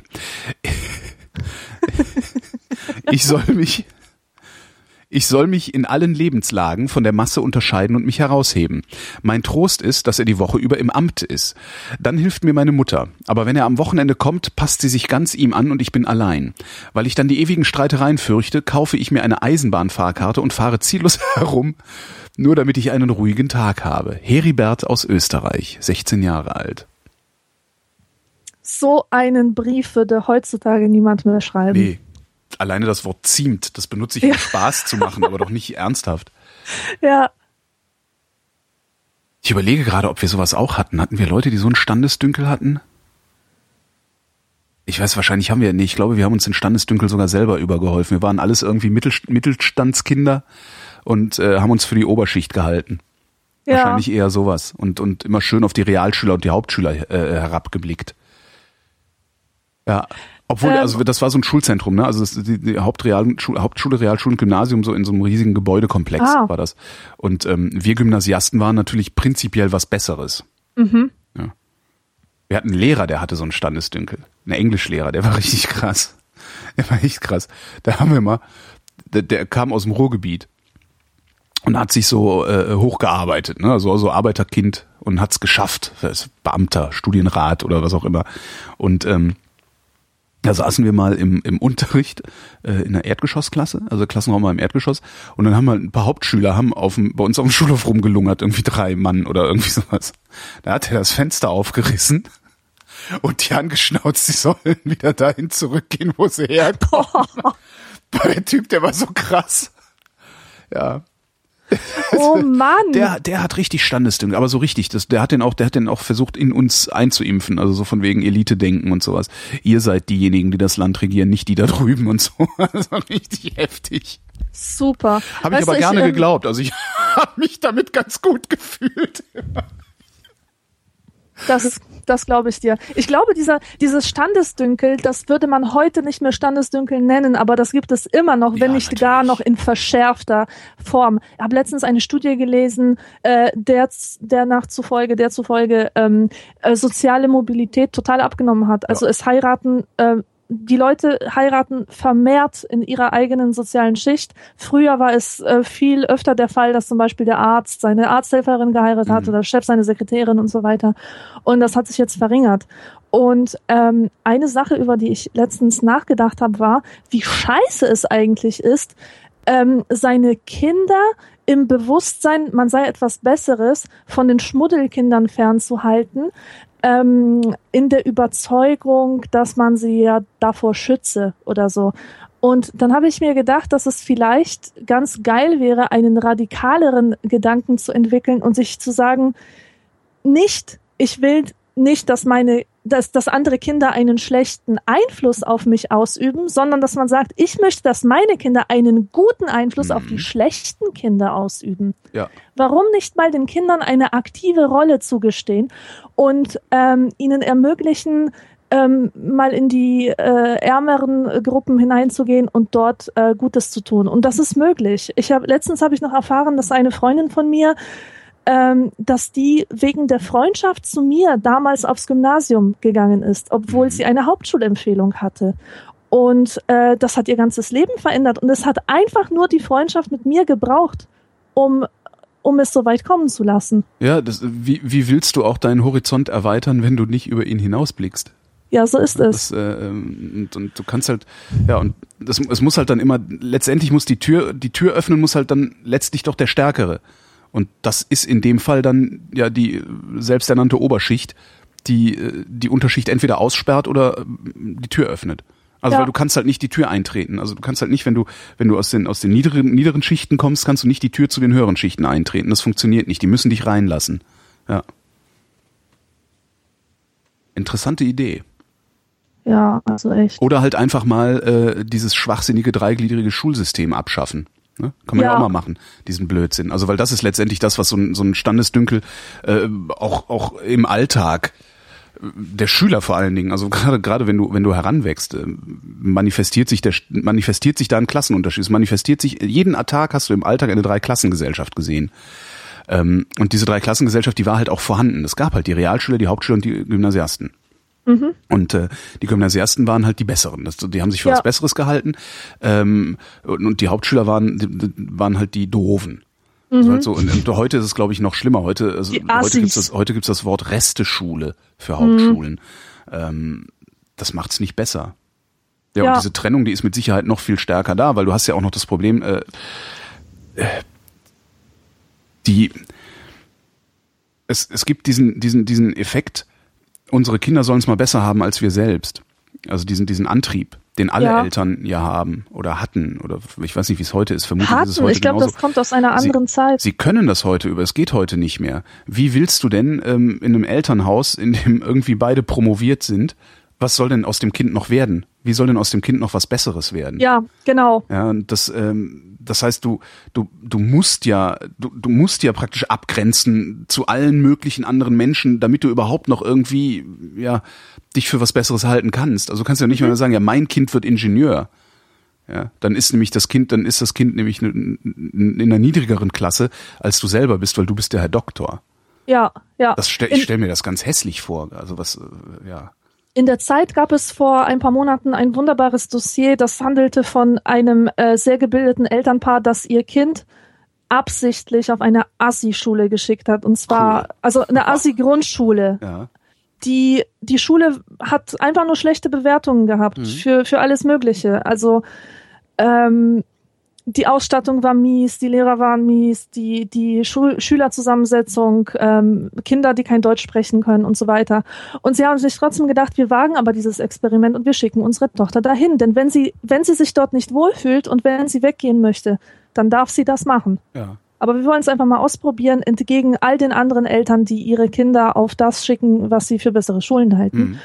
Und das Ergebnis war, dass, ähm, dass diese, dieses Mädchen in diesem einem Jahr, wo sie auf dieser Schule war, unglaublich viel gelernt hat. Und zwar nicht dieses Zeug, was sowieso alle lernen, sondern sie hat richtig tolle Lektionen fürs Leben gelernt. Mhm. hat etwas gelernt über Rassismus, über Freundschaft, über Grenzen zwischen Menschen. Sie hat gelernt, Konflikte zu lösen. Sie hat die, genau die Welt gesehen, mit der sie noch tausendmal konfrontiert sein wird.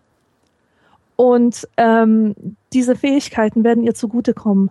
Wohingegen diese ganzen Prenzlberg, äh, Spackenkinder ähm, da klar im Nachteil sind. Also meiner Meinung nach.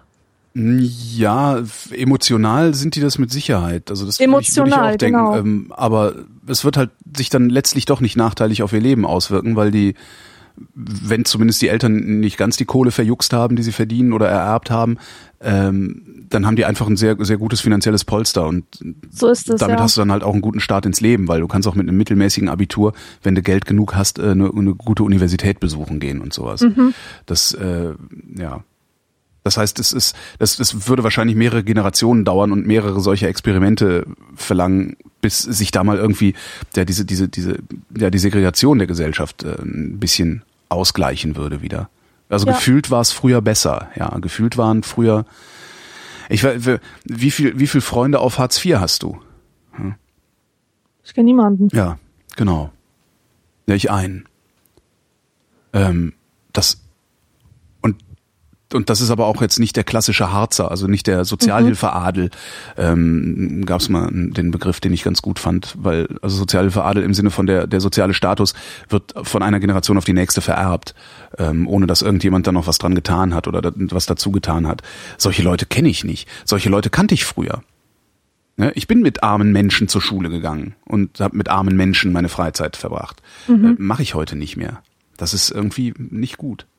Ja. Für die Gesellschaft. Für mich, mir ist es egal, letztlich. Ne? So ehrlich muss ich dann auch sein. Ich so, wieso, mir geht's doch gut. Äh, aber für die Gesellschaft ist es mit Sicherheit nicht gut. Wo Ja. es übrigens heute noch sehr, sehr, äh, ähm, wie ich finde, einen sehr lustigen Standesdünkel gibt oder auch einen sehr albernen Standesdünkel, ist im Journalismus. Journalisten halten sich für was Besseres. Ach, ist das so? Ja, ja. Wie Die- drückt sich das aus? Das, ähm, in der Art und Weise, wie sie mit ihrem Publikum umgehen, Mhm. beziehungsweise wie sie über ihr Publikum reden, wenn sie sich unbeobachtet fühlen. Das ist äh, sehr, sehr spannend. Also die haben, ich, ich habe selten ein solches, ein solch dünkelhaftes Verhalten erlebt wie bei Journalisten. Ähm, und ich kann nur mutmaßen, woher das kommt. Also Journalisten sind halt diejenigen, die den anderen die Welt erklären. ja. Und äh, ich habe oft den Verdacht, dass Journalisten daraus, dass sie den anderen die Welt erklären dürfen, ableiten, dass sie die einzigen sind, die den anderen die Welt erklären können. Ja, die, die einzige Und, äh, Kompetenz innerhalb. Genau. Und das ist halt nun mal nicht so. Ähm, nichtsdestotrotz, äh, ja, also Journalisten blicken, also zumindest die meisten Journalisten, die ich bisher getroffen habe, blicken auf ihr Publikum herab. Mhm. Das ist schon ganz interessant. Das ist ein sehr, sehr interessanter Standesdünkel, weil sie haben halt überhaupt keinen Grund dazu, weil die können halt alle nix, außer vielleicht ein bisschen schreiben. Ja. Ja, das ist schon ganz witzig. Naja. Nächste Frage. Ja. Mutter sucht Rat. Mein Sohn, 15, will plötzlich nicht mehr zur Kirche. Kluges Kind.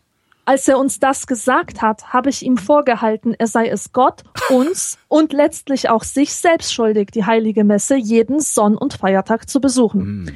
Ich sagte ihm, es stünde in der Bibel, die heilige Messe und die heilige Beichte regelmäßig zu besuchen, worauf er erwiderte, das ist doch immer dasselbe. Und der liebe Gott hilft mir auch nicht, dass ich in Englisch eine einschreibe. Darauf habe ich ihn geschlagen. Jetzt geht er zwar wieder zur Kirche, aber mit großem Widerwillen, was mich sehr bedrückt. Ja, zu Recht. Eine Mutter. Eine Mutter ohne Ortsangabe, finde ich vor schön. Wie üblich war es eigentlich in deiner Zeit, dass Jugendliche oder Kinder in die Kirche mussten? Nein. Das gab's nicht mehr. Also ist zumindest in meinem Freundeskreis, ich überlege gerade, gab's da regelmäßige Kirchenbesuche? Nee. Es gab keine regelmäßigen Kirchenbesuche, also wir waren halt so, wir waren halt so äh, Supermarktchristen, ne? So ähm, Ostern vielleicht mal in die Kirche, Weihnachten ist man dann ab und zu mal in die Kirche gegangen, aber auch nur in der Pubertät und das auch nur, um den Mädchen zu gefallen, weil das natürlich auch so ein so ein Ausdruck äh, von von ähm, Reflektiertheit irgendwie ist, ne? So, also Ja. ich ähm, ja, also ich glaube schon, dass es da etwas mehr, etwas gibt, das größer ist als der Mensch selbst, bla, Fasel, Stuss und so. So ein Scheiß Ja. halt, weil, weil, weil natürlich jeder irgendwie ähm, Angst hatte und die meisten Menschen haben ja heute noch Angst, einfach die Augen aufzumachen und zu sagen, okay, ähm, es gibt mir dann Sicherheit grenzender Wahrscheinlichkeit dieses Gott nicht. Äh, ich lebe jetzt mein Leben so, wie ich das für richtig halte und äh, versuche mal irgendwie meine Moral woanders herzuziehen aus, als, aus irgendwelchen alten Mythen. Ähm, diese, diese Gedanken, die gab es sicherlich. Also wir haben da viel diskutiert auch als, als Jugendliche. Ähm, aber niemand hat sich getraut zu sagen, nein, es gibt keinen Gott. Das, da hatten sie alle Angst vor. Ja. Und, und ich äh, führe das ja darauf zurück, dass es halt dadurch, dass dieser, dieser, dieser, dieser, ja, diese Idee von Gott, die ja auch bei jedem immer so ein bisschen anders ist auch, die wird halt weit vor der Pubertät in dich eingepflanzt. Ähm, und darum bist du auch in und nach der Pubertät nicht wirklich in der Lage, dich davon zu lösen, weil das zu tief eingeprägt ist und zu normal ist. Und ähm, die meisten aus meinem Freundeskreis, die sind aber auch nicht aus so religiös verbrämten Elternhäusern gekommen und mussten sich das irgendwie eher selbst erarbeiten. Also jeder hat so ein bisschen an Gott geglaubt. Also jeder hat so ein bisschen gedacht, so ja, hm, weil letztendlich ist ja der Glaube an Gott ist ja auch nichts anderes als wenn die anderen sagen, das stimmt, dann wird das ja wohl stimmen. Ja. So, das ist ja die, die einzige Begründung, die du da sinnvoll geben kannst. Ja, ja. Ähm, Ja, und das war damals halt Mehrheit auch so. So jeder hat irgendwie genau Schweigespirale, ne? Jeder hat irgendwie so ein bisschen äh, an Gott geglaubt äh, oder oder zumindest für plausibel gehalten, dass es da was gibt, weil das die anderen ja auch gesagt haben. Aber nee, da ist nichts draus. Da, nee, auch so Konfirmandenunterricht und so, das hast du halt abgesessen.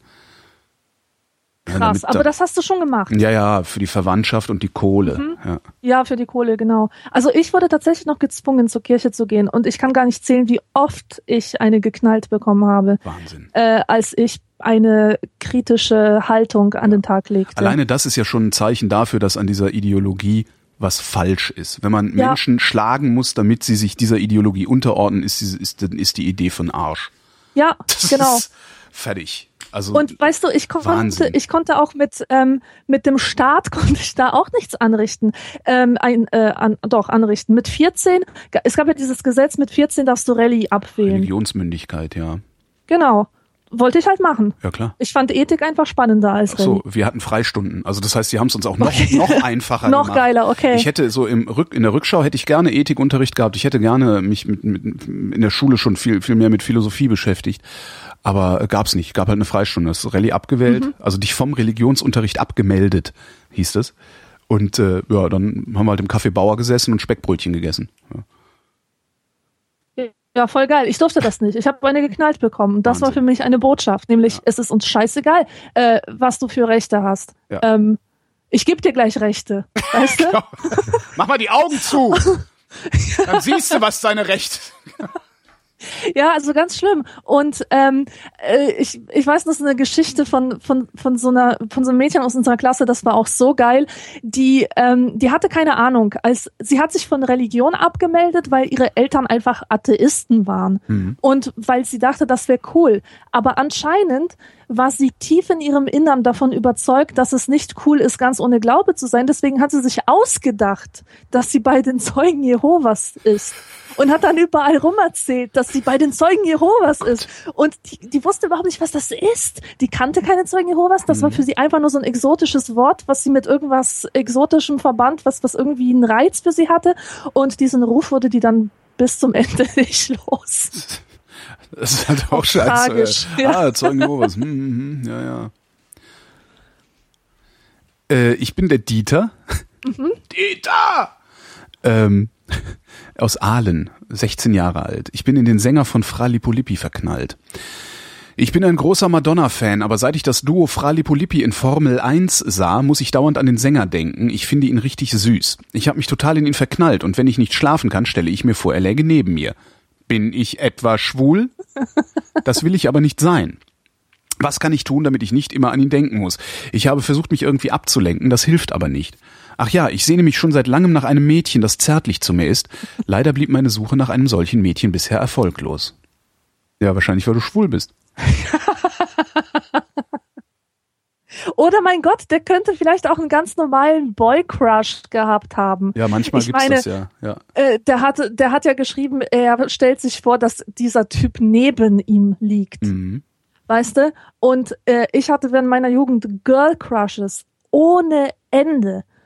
Und dieser Girl Crush, der bedeutet so viel wie, ich möchte wie dieses Mädchen sein, ich möchte mit diesem Mädchen befreundet sein, ich möchte in der Nähe dieses Mädchens sein, Mhm. ich vergöttere dieses Mädchen Mhm. meinetwegen. Und ähm, lustigerweise hatte ich solche Girl Crushes, ähm, also die meisten meiner Girl Crushes haben sich als, als Jungs herausgestellt hinterher. Wie, hä? Das, ja, das waren Mädchen. Also ich fand die Mädchen toll und dann hat irgendjemand gesagt, Hör mal, ist kein Mädchen, ist ein Junge. Ach so. ja. Äh, Es fing an mit Atreo aus der unendlichen Geschichte. Da war ich acht, ich verstand kein Wort von der Handlung. Das war einfach ein Film, der im Fernsehen lief. Und da war dieses Mädchen. Ich war so verknallt in dieses Mädchen. Ja, und dann habe ich irgendwann erfahren, es ist ein Junge. Dö, dö, dö. Und das war natürlich ein Problem. Oder Paddy von der Kelly Family. Fand ich auch super. Tolles Mädchen. Ganz, ganz tolles Mädchen.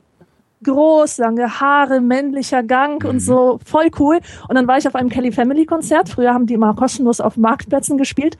Und dann habe ich zu meiner Freundin gesagt so, boah, ich finde die Paddy so cool. Und dann dreht sich so eine zu mir um und sagt, das ist ein Junge. ja, super. Nee, das hatte ich, Naja, ich so überlege viel gerade, so ein Boy-Crush. So heftig nicht, nee. Also du Also wolltest so- doch nicht neben dem liegen. ne? Nein, Du nein. findest doch diesen einen Typen so toll. Diesen, diesen Schauspieler Matt Damon oder so. Äh, so. Stedefreund. Ich, aus, dem, aus dem Bremen-Tatort. Wie heißt der Schauspieler? Ich vergesse mal, wie der Schauspieler heißt. Stedefreund finde ich toll. Aber ich will nicht, dass Stedefreund neben mir liegt. Ich finde Stedefreund halt Okay. einfach nur toll. Und ich Okay. weiß gar nicht, wie der Typ, wie heißt denn der nochmal? Oliver. Habe ich vergessen. Oliver, hab ich, Oliver weiß ich nicht mehr. Äh, denn der, ich weiß gar nicht, wie der drauf ist. Vielleicht ist der Typ ja ein Arschloch oder so. Ich finde halt nur Stedefreund toll. Und das äh, ist aber, glaube ich, was anderes. Obwohl, mh, so ein Sänger von einer Band, wenn das, wenn die ordentlich inszeniert ist, äh, ist das wahrscheinlich auch nichts anderes als ein Schauspieler. Ja. Formel Ja. 1. W- Wer ist überhaupt, was ist überhaupt das Duo Fra Lippo Lippi? Lippo Lippi, ne? Haben wir darüber schon geredet?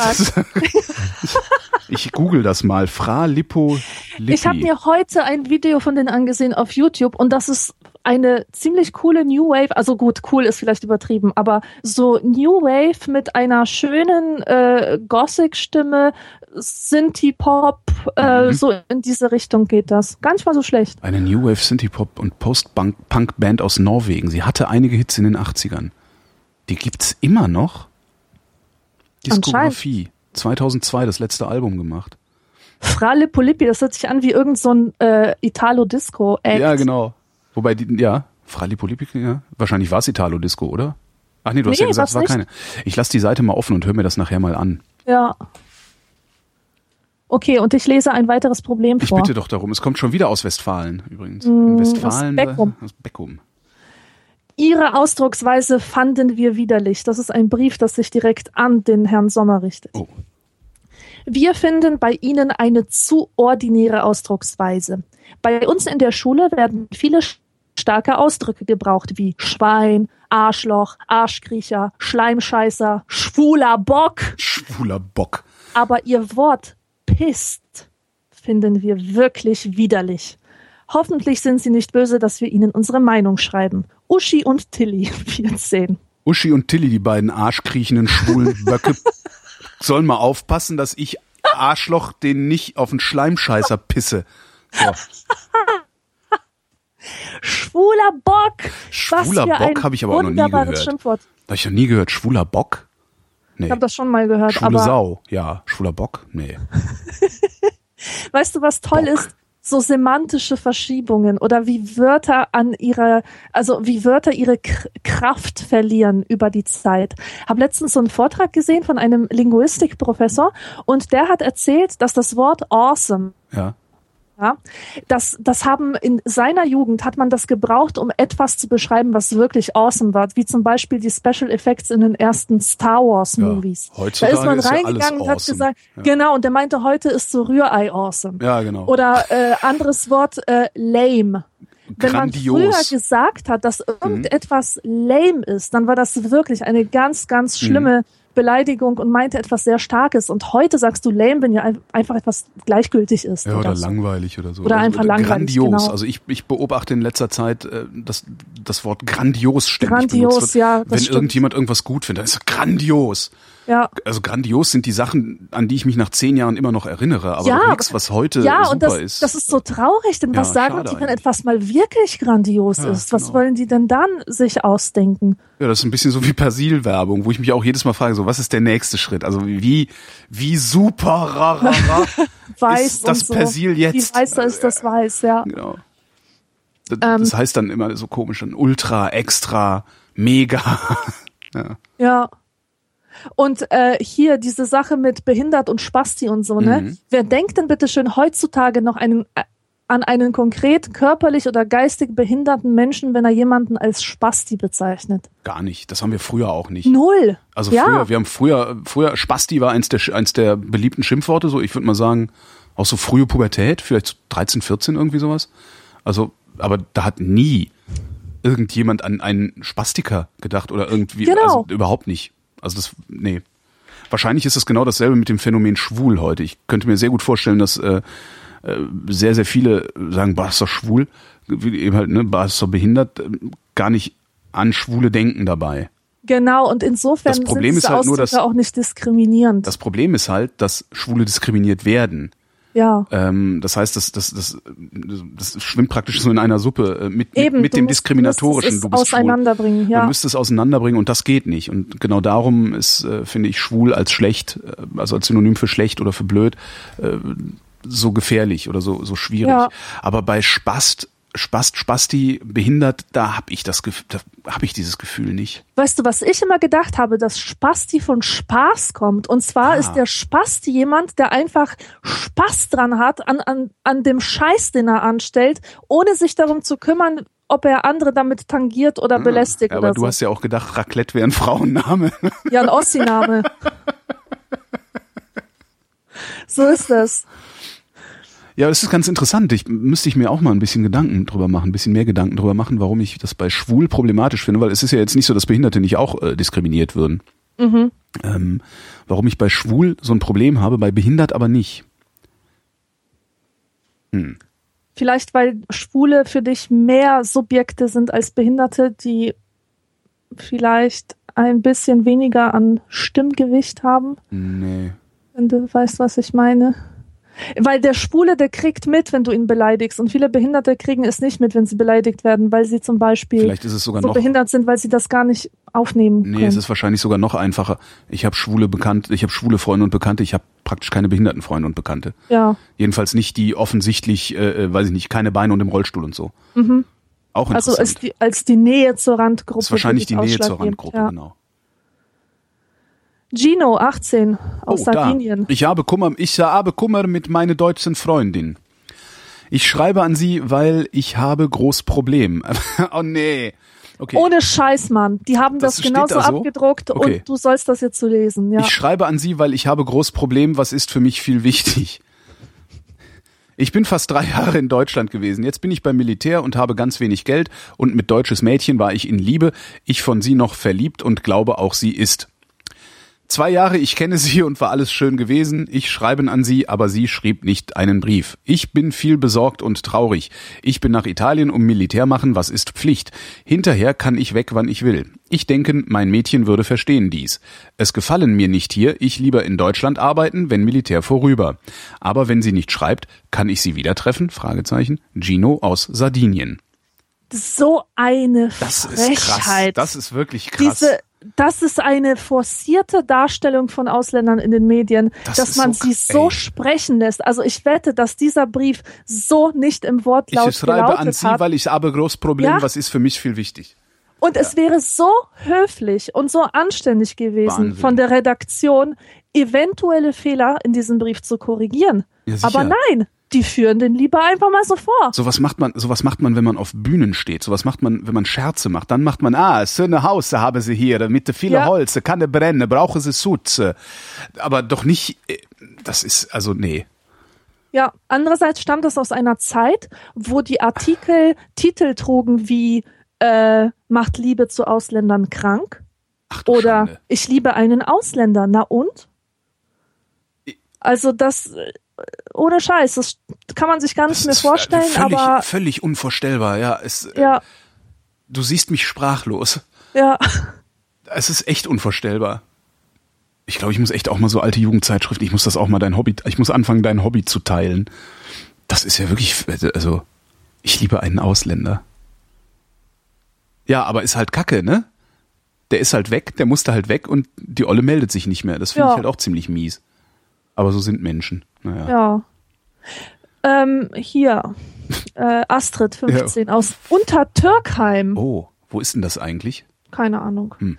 Aber Vater schäumt, weil ich mit einem Punker gehe. Punker. Das ist kein Punk, das ist ein Punker. Ein Punker, ja, Früher hießen die nämlich noch Punker. Wahnsinn. Normalerweise komme ich mit meinen Eltern sehr gut aus, aber seit einiger Zeit wissen sie, dass ich mit einem Punker gehe. Ich weiß wirklich nicht, woher sie es wissen, aber wahrscheinlich hat mich mein kleiner Bruder verraten.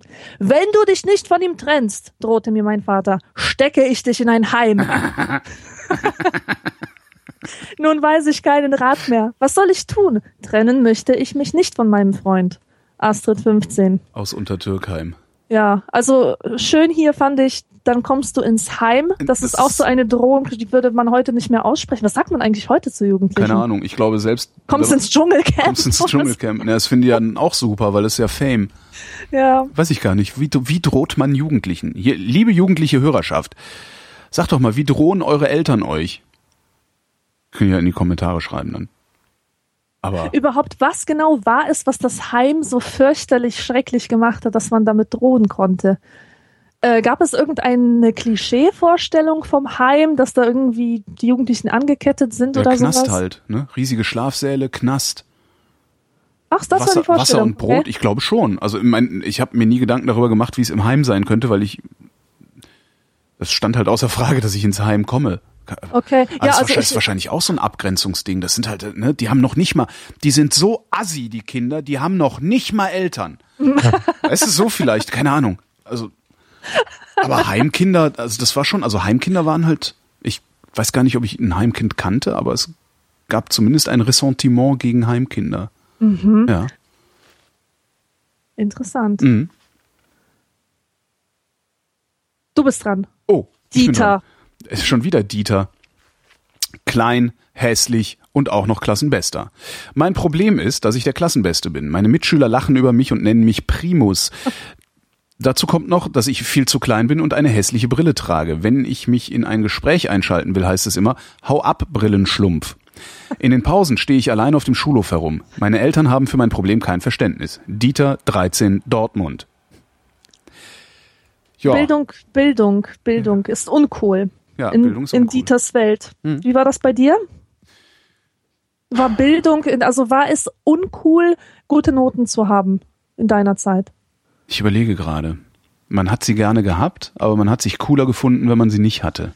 Ich glaube, das war so, so irgendwie so eine ganz komische Ambivalenz hatte das damals. Ich finde das sehr spannend. Also eine Soziologielehrerin von mir, die hatte erzählt, die hat ihr Abi so Mitte der 70er Jahre gemacht und die hatte erzählt, dass in ihrer Zeit es total verpönt war, eine gute Note zu schreiben und mit guter Note war gemeint etwas, was über dem Klassendurchschnitt lag. Das heißt, es wurde sozusagen von dir als moralische Leistung ähm, erwartet, dass du gefälligst eine 3 zu schreiben hast. Und die hat sich jedes Mal fürchterlich geschämt, wenn sie eine Eins hatte oder eine Zwei oder so. Und sie kannte auch Leute, die ihre Leistung extra herunterschraubten, um sich bloß nicht unbeliebt zu machen bei den Solidaritätshippies. Wow. Und ähm, ich hingegen kann von, von meiner Schulzeit behaupten, dass äh, gute Noten sehr cool waren. Und ich war mitunter deswegen so uncool, weil ich nur schlechte Noten hatte. Mhm. Und äh, die, die mit den guten Noten, das waren gleichzeitig auch die, die Ärzte und Anwälte als Eltern hatten und die ihnen diese teuren Markenklamotten kaufen konnten. Und das ging, ging irgendwie so Hand in Hand. Äh, die coolsten waren immer die mit den besten Noten, mit den geilsten Klamotten und mit den, äh, weiß nicht, coolsten Freunden oder so. Ich hab, also ich habe das Problem, dass ich mich an meine Schulzeit nicht wirklich erinnere oder nur nur sehr fragmentarisch erinnere. Ähm, also ich, ich glaube, das war eher so, also gute Noten hast du halt gerne gehabt, weil Versetzungen und so, ne, und gutes Abi, weil man musste ja dann hinterher, wollte man ja auf die Uni, weil man war ja was Besseres. Ne? Ähm, aber ich glaube so eine drei oder sowas. Also dreien waren, glaube ich, immer so ganz okay, weil das so zum Ausdruck gebracht hat, wie egal dir das eigentlich alles ist. Mhm. Also ich glaube, dass das so, ein so ein Effekt war das. Aber ich, wie gesagt, ich habe viel verdrängt von damals. Es Ja. scheint keine schöne Zeit gewesen zu sein.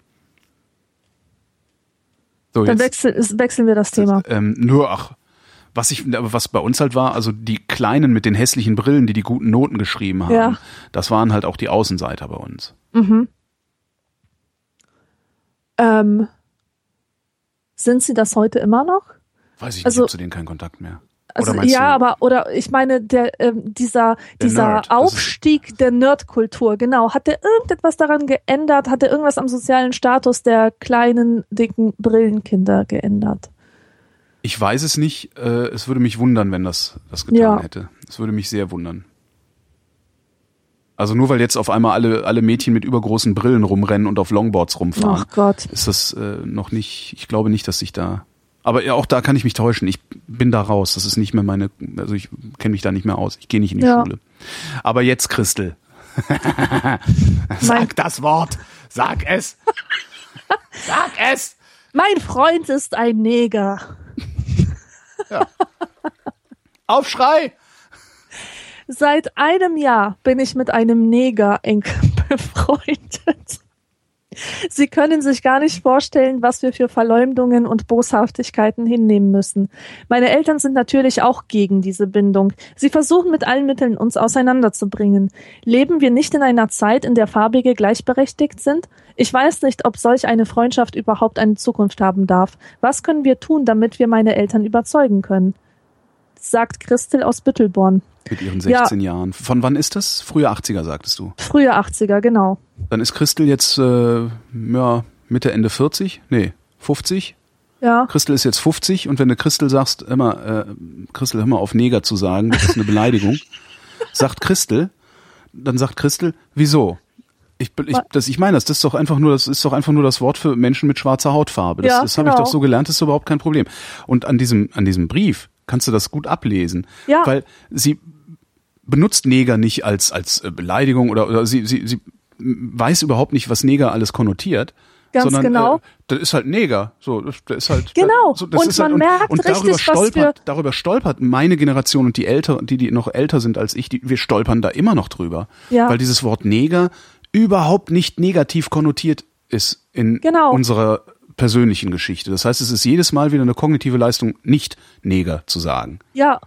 Und Christel hängt ja sehr an diesem farbigen Freund. Genau. Die verteidigt ihn sogar gegen sämtliche Anfeindungen von, von der Umwelt und setzt sich für ihn ein. Und es wäre, glaube ich, absurd, ihr Rassismus zu unterwerfen, äh, zu, zu, äh, vorzuwerfen. Ja, das ist und das ist ein echtes Problem. Also weil natürlich die Empöreria, äh, sobald irgendwo das Wort Neger fällt, sofort rassistische Motive unterstellt, äh, beziehungsweise auch äh, unterstellt, dass das äh, Diskriminierung sei. Also es, Ja. es wird halt immer gleich davon ausgegangen, dass da jemand diskriminieren will und zwar aktiv oder halt strunzdumm ist. Ja. Aber das ist er halt nicht. Christel ist mit Sicherheit nicht strunzdumm. Ja. Und, und Christel sagte, wieso, die sind doch gleichberechtigt. Also, also ihr ist schon klar, dass es früher mal ein Problem gab. Ja? Dass also der Neger äh, früher mal nicht gleichberechtigt war, aber das ist doch jetzt vorbei. So, und Ja. darum wird Christel nie verstehen, ihr Leben lang nicht, verstehen, warum Neger ein Wort ist, das man besser nicht benutzt. Und ich hätte gerne, dass diese ganzen Consciousness-Schwätzer, die im Internet unterwegs sind, das mal anerkennen. Aber das Ja. tun sie nicht. Sondern die, die halten sich, ne, da ist dann wieder ein Standesdünkel, die halten sich halt für was Besseres und grenzen sich zu Christel ab. Genau. Indem und sie Christel sagen, nicht, dass Christel böse ist und sich selber äh, dadurch aufwerten. Dabei sind sie selber auch nicht besser als Christel. Ja, das Problem ist, dass sie überall so eine Privilegienblindheit ähm, unterstellen und Ja. selber die mit der Privilegienblindheit äh, äh, Gestraften sind. Denn sie sind sich nicht des Privilegiums bewusst, ähm, in einer akademischen Kultur gefangen zu sein, die sie informiert über den äh, imper imperialistischen Background von, von Neger etc. Mhm. Wie viele Leute haben denn bitte schön Zugang zu solchen Informationen, zu solchen Diskursen?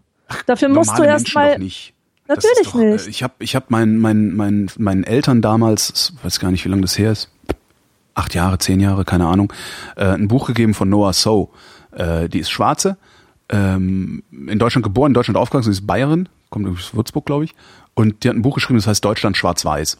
Mhm. Äh, und da legt sie sehr eindrucksvoll und äh, streckenweise auch sehr ungerecht und äh, sehr unfreundlich dar, was eigentlich das Problem ist. Ne? Also was, wie eigentlich Rassismus oder rassistische Diskriminierung funktioniert und was die Indizien dafür sind und was sie so, ne? Also so Sachen zum Beispiel, ja. was man, was, was ich mir zum Beispiel gar nicht vorstellen kann. Also dieses, das ist so ein Buch, was mich echt einmal gut durchgerüttelt hat. Ähm, die, sie schreibt halt, das ist halt, sie ist halt damit aufgewachsen, dass ständig fremde Menschen ihre Haare anfassen wollten. Super. Und zwar ohne zu fragen, sondern es einfach mhm. nur gemacht haben. Solche, ja. das ist halt, das ist tatsächlich sowas. Das habe ich dann, das habe ich meinem Vater gegeben, das Buch, und habe gesagt, hier lies das mal. Ja? Das ist, äh, das ist ganz interessant. Wir sind nämlich alle Rassisten. So, sage ich ja immer. Also wir sind alle Rassisten und wir, wir hören auch übrigens nicht damit auf, Rassisten zu sein. Alle, die glauben, sie seien keine Rassisten, sind wahrscheinlich nur noch schlimmere Rassisten. Ähm, so, mein Vater sagt halt, ich bin kein Rassist. Sag ich doch, bist du. Ja, lies mal hier. So, mhm. Der hat's gelesen und hat's begriffen. Ähm, so, und mein Vater ist halt ein stinknormaler Mensch. Der ist halt nicht die ganze Zeit in irgendeinem Diskurs äh, sich befindend, äh, aus dem dann solche Erkenntnis rausfällt. Ja. So, und das ist halt die Normalität. Und ich, wir dürfen halt nicht hingehen und die Normalität anfangen zu verachten, weil dadurch ja. veränderst du sie nicht. Genau. Gutes Buch ja. übrigens, kann man gut lesen. Ja, mittlerweile und, äh, mittlerweile ist, die, ist die gute Noah leider auch ein bisschen übers Ziel hinausgeschossen. Das ist halt, äh, das ist dann halt immer so, dass, dass, dass irgendwann, es gibt so einen schönen Satz, wenn, wenn du nur einen Hammer hast, sieht jedes Problem wie ein Nagel aus. Mhm. Und das ist äh, in diesen, in diesen, äh, ich weiß gar nicht, wie man diese Kreise nennt, die antidiskriminatorischen, was weiß ich wie Kreise, ist das leider allzu oft passiert ist, dass dann, wenn ein bisschen Zeit vergeht, sich da in so eine, wiederum in so eine Ideologie eingeschraubt wird und auch nur noch alles durch die Brille der Ideologie betrachtet wird und niemandem mehr zugestanden wird, einen Fehler zu machen äh, und so. Das, ja, da kommt ja. dann irgendwann so eine Gnadenlosigkeit immer bei raus. Das finde ich sehr schade. Ja, an dieser Stelle muss ich noch einmal, obwohl ich schon in der letzten Sendung gemacht habe, das Buch von äh, bla bla bla Adichie empfehlen. Amerikanach mit einem H am Ende. Es ist ganz großartig aus der Perspektive einer nigerianischen Frau, die in die USA kommt und zum ersten Mal mit dem Konzept Rasse konfrontiert ist. Und es ist toll, man liest das und man empfindet einfach Empathie für diesen Menschen und man kriegt den ganzen akademischen Diskurs mit, ohne den akademischen Diskurs. Also man kann zum ersten Mal eigentlich nachvollziehen, wovon da die Rede ist. Auch ah, sie schreibt, dass bla, man ihre bla, bla, Haare äh, angefasst Chimimanda Ngozi Adichie. Ja. Hm? Ja, so heißt sie. Genau. Und ich hatte übrigens auch einen, in Anführungsstrichen, Neger in der fünften, sechsten und siebten Klasse und ich war auch sehr gut mit ihm befreundet. Und ähm, bei dem fand ich interessant, dass irgendwie alle immer wollten, dass der, alle Eltern wollten, dass der eingeladen wird. So, oh, Negerlein, süß, ein Negerlein. Ach, echt so das Negerbaby. Ohne Scheiß, ja. ja. der musste überall mitgeschleppt werden. Jeder war total stolz. Äh, weißt du, wie, ich, ich weiß nicht, als hätte man so ein exotisches Tier, so einen weißen Tiger und würde den überall mitführen und, und äh, es ist eine Ehre, dass er zu Gast ist und so. Und der wurde ziemlich vergöttert, aber auf eine Weise, die ihn dann auch natürlich diskriminiert hat. Äh, auch ihm wurde ständig über, über das krause Haar gewünscht gewuschelt, ohne ihn zu fragen. Und ich weiß, dass es ihn wahnsinnig aufgeregt ja. hat, wenn man ihn Negerlein genannt hat. Das war, äh, das fand er einfach nervig. Der fand ja, das ja, nervig. Er wollte nicht wie ein Hund behandelt werden. Wie ist das eigentlich heute? Das sind so, also wir müssten, wenn, eigentlich müssten wir hingehen, eigentlich müssten wir eine Radiosendung machen und äh, in dieser Radiosendung ausschließlich 16-Jährige anrufen lassen, um zu fragen, wie ist es eigentlich heute? Das ja. finde ich mal cool. Lass uns das mal machen. Das nächste Mal, wenn du in Berlin bist, machen wir eine Radiosendung. Und dann reden wir mal nicht über junge Leute, sondern mit jungen Leuten. Super, bin ich dabei. Das ist nämlich sowieso immer viel besser, mit Menschen zu reden als über sie. Ja. Reden wir über Mario aus Bamberg. Ähm, Streit um Heavy Metal Ohrringe heißt sein Brief. Ich habe ein tierisches Problem. Als unwahrscheinlicher Heavy Metal Freak möchte ich gerne möglichst viele Ohrringe tragen, aber meine Eltern sind dagegen. Ich habe schon daran gedacht, es einfach so ohne ihre Erlaubnis zu machen, aber dann würde ich würde mich mein Vater vielleicht rausschmeißen. Ich habe auch schon versucht, mir selbst ein Loch zu machen. Das hat aber nicht geklappt. Darf mir das mein Vater verbieten, obwohl ich schon 15 bin? Er meinte, dass ich eine Blutvergiftung bekommen könnte, wenn ich mir selbst Löcher mache. Stimmt das? Niemand bezeichnet sich als Heavy Metal Freak. Was für ein Wort, nicht wahr? Und tierisches Problem. Tierisch. Unwahrscheinlicher Heavy Metal Freak. Pyramidonal. Elefantös. Elefantös. ich bin ein elefantöser Heavy Metal Freak. Ähm, Metaller Ja. habe ich ja nie verstanden, ne? Die habe ich echt nie verstanden. Das hat so lange gedauert, bis ich verstanden habe, was Heavy Metal überhaupt ist. Ja, darüber würde ich mich gerne mit dir unterhalten. Über Heavy Metal. Also so Und, viel kann äh, ich da aber auch nicht reden. Aber nee, mach, ja, ich, ich, ich ja auch nicht. Also äh, ich tu mal so, als ob Okay. es so wäre. Hör mal, ich bin in letzter Zeit so auf einem Song von Iron Maiden hängen geblieben. Es ist peinlich. Auf? Hallowed be, Hallowed be Thy Name heißt der Song und es gibt ein fantastisches Cover von Cradle of Filth und ich höre beide im Wechsel und ich schäme mich die ganze Zeit so für mich selbst, dass ich das so geil finde, weil mir gleichzeitig klar ist, wie doof das ist, was für ein bombastischer Schwachsinn das ist. ja, aber darum geht's doch beim Heavy Metal. Ja, ich glaube auch. Aber Das es ist ein riesengroßer, bombastischer Spaß. Das ist super. Aber ich, man braucht halt, also ich weiß gar nicht, was, was, wann genau ich zu dieser Erkenntnis gelangt bin. Vielleicht irre ich mich auch, kann ja auch so sein. Aber das irgendwann habe ich gedacht so, haha, jetzt habe ich's. Und seitdem habe ich da totalen Spaß dran. Ja, genau, so ungefähr ist das. Man weiß, man hat es schon längst als cheesy identifiziert. Man weiß, dass es peinlich ist. Man weiß, dass, dass es irgendwie so gar nicht geht, ja. Aber sobald man das vergisst, ist es einfach nur geil. Ja. Aber es ist eine kognitive, große kognitive Leistung, das einfach mal alles zu vergessen, was drumherum passiert. Und das drumherum ist ja durchaus wichtig.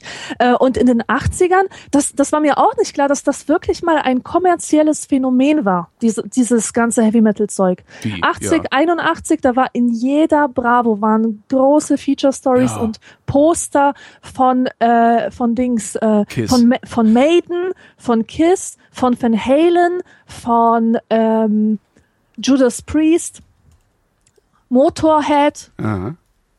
Das war ein Die haben richtig ganz Kohle verdient, ja, ja. Ding. Und KISS ist ja nochmal besonders interessant, weil KISS ein kommerzielles Produkt ist. Also KISS, ich habe irgendwann mal, hat mir das ein, ein Freund, der ist äh, Metal-Experte, hat mir das mal erzählt, er sagte, also KISS ist eigentlich, ähm, ja, KISS ist im Grunde sowas wie eine Retortenband. Also das ist jetzt nicht, die Das sind nicht stimmt. irgendwie, die sind nicht irgendwie jetzt aus so einer Highschool-Band hervorgegangen und so zufälligerweise an die Spitze gespielt worden, sondern es ist alles sehr genau geplant, der kommerzielle Ja. Erfolg und auch das Merchandising um KISS Das drumherum. Merchandising, wie viel Kohle Das die ist- damit allein schon gemacht Ja, haben mit Kiss ihren scheiß Actionfiguren und Comics Ja. und Zeichentrickserie gab es auch. Ja, das ist schon echt ganz, ganz spannend. Also das, das müsste man sich wirklich mal äh, äh, in Ruhe drauf schaffen. Es gibt auch einen langen, sehe ich gerade, Wikipedia-Artikel zu KISS. Ja, und der sagte, also der erzählte dann, er hätte, er hat Gene Simmons interviewt und Gene Simmons hätte halt, äh, hätte halt gesagt, hat so ein kleines Notizbuch rausgezogen und hat gesagt, hier, ist, hier, stehen, hier stehen noch 100 Merchandising-Ideen drin, die wir noch nicht gemacht haben. Ähm, und womit wir demnächst auch noch mehr Geld verdienen werden. Also das ist wirklich, äh, ja, die haben es drauf angelegt, Kohle zu machen damit. Finde ich auch ganz cool. Ja. Weil ist halt eine Unterhaltungsindustrie. Also die sollen alle mal nicht so tun, als wären sie Künstler. Manchmal sind da Künstler bei, aber sonst kaufe also insgesamt Naja, kaufe ich den das aber nicht ab. Man, man muss schon, also was, was ich immer noch geil finde an der Metal-Szene ist, ist ihre Überbetonung von Skills, von tatsächlichen Skills am Mhm. Schlagzeug, an der Gitarre, am Mhm. Bass. Das finde ich so großartig. Ja. Äh, Ja, die können das halt auch wirklich. Es sind dann nicht Ja. so die primitiven Punker, die, die stolz sind auf ihre drei Akkorde, sondern das sind richtige Künstler, könnte man Ja, sagen. Kunsthandwerker. Ja, ja, genau. Handwerk. Mhm. Das ist aber so richtig, ja, das stimmt, ist schon krass. Streckenweise richtig krass. Ja, aber Metal finde ich lustig. Ich halte es halt nicht lange aus. Mhm. Also, aber lustig ist das. Ja. So, So. nun zu etwas äh, ganz, heikle, ganz heikles, heißes Eisen jetzt. Ganz- Dürfen dicke Mädchen dünne Jungen ansprechen? Nein, grundsätzlich nicht. Mein Problem. Wenn mir ein Junge gefällt, traue ich mich nicht, ihn anzusprechen. Ich bin nicht gerade dünn. Man kann sagen, dick. Immer überlege ich, wie ich den Jungen ansprechen soll. Dann fällt mir ein, dass ich ja dick bin und eigentlich nicht das Recht habe, einen schlanken Jungen anzureden. Ich weiß, dass Mädchen auch Jungen ansprechen dürfen, aber gilt das auch für Dicke?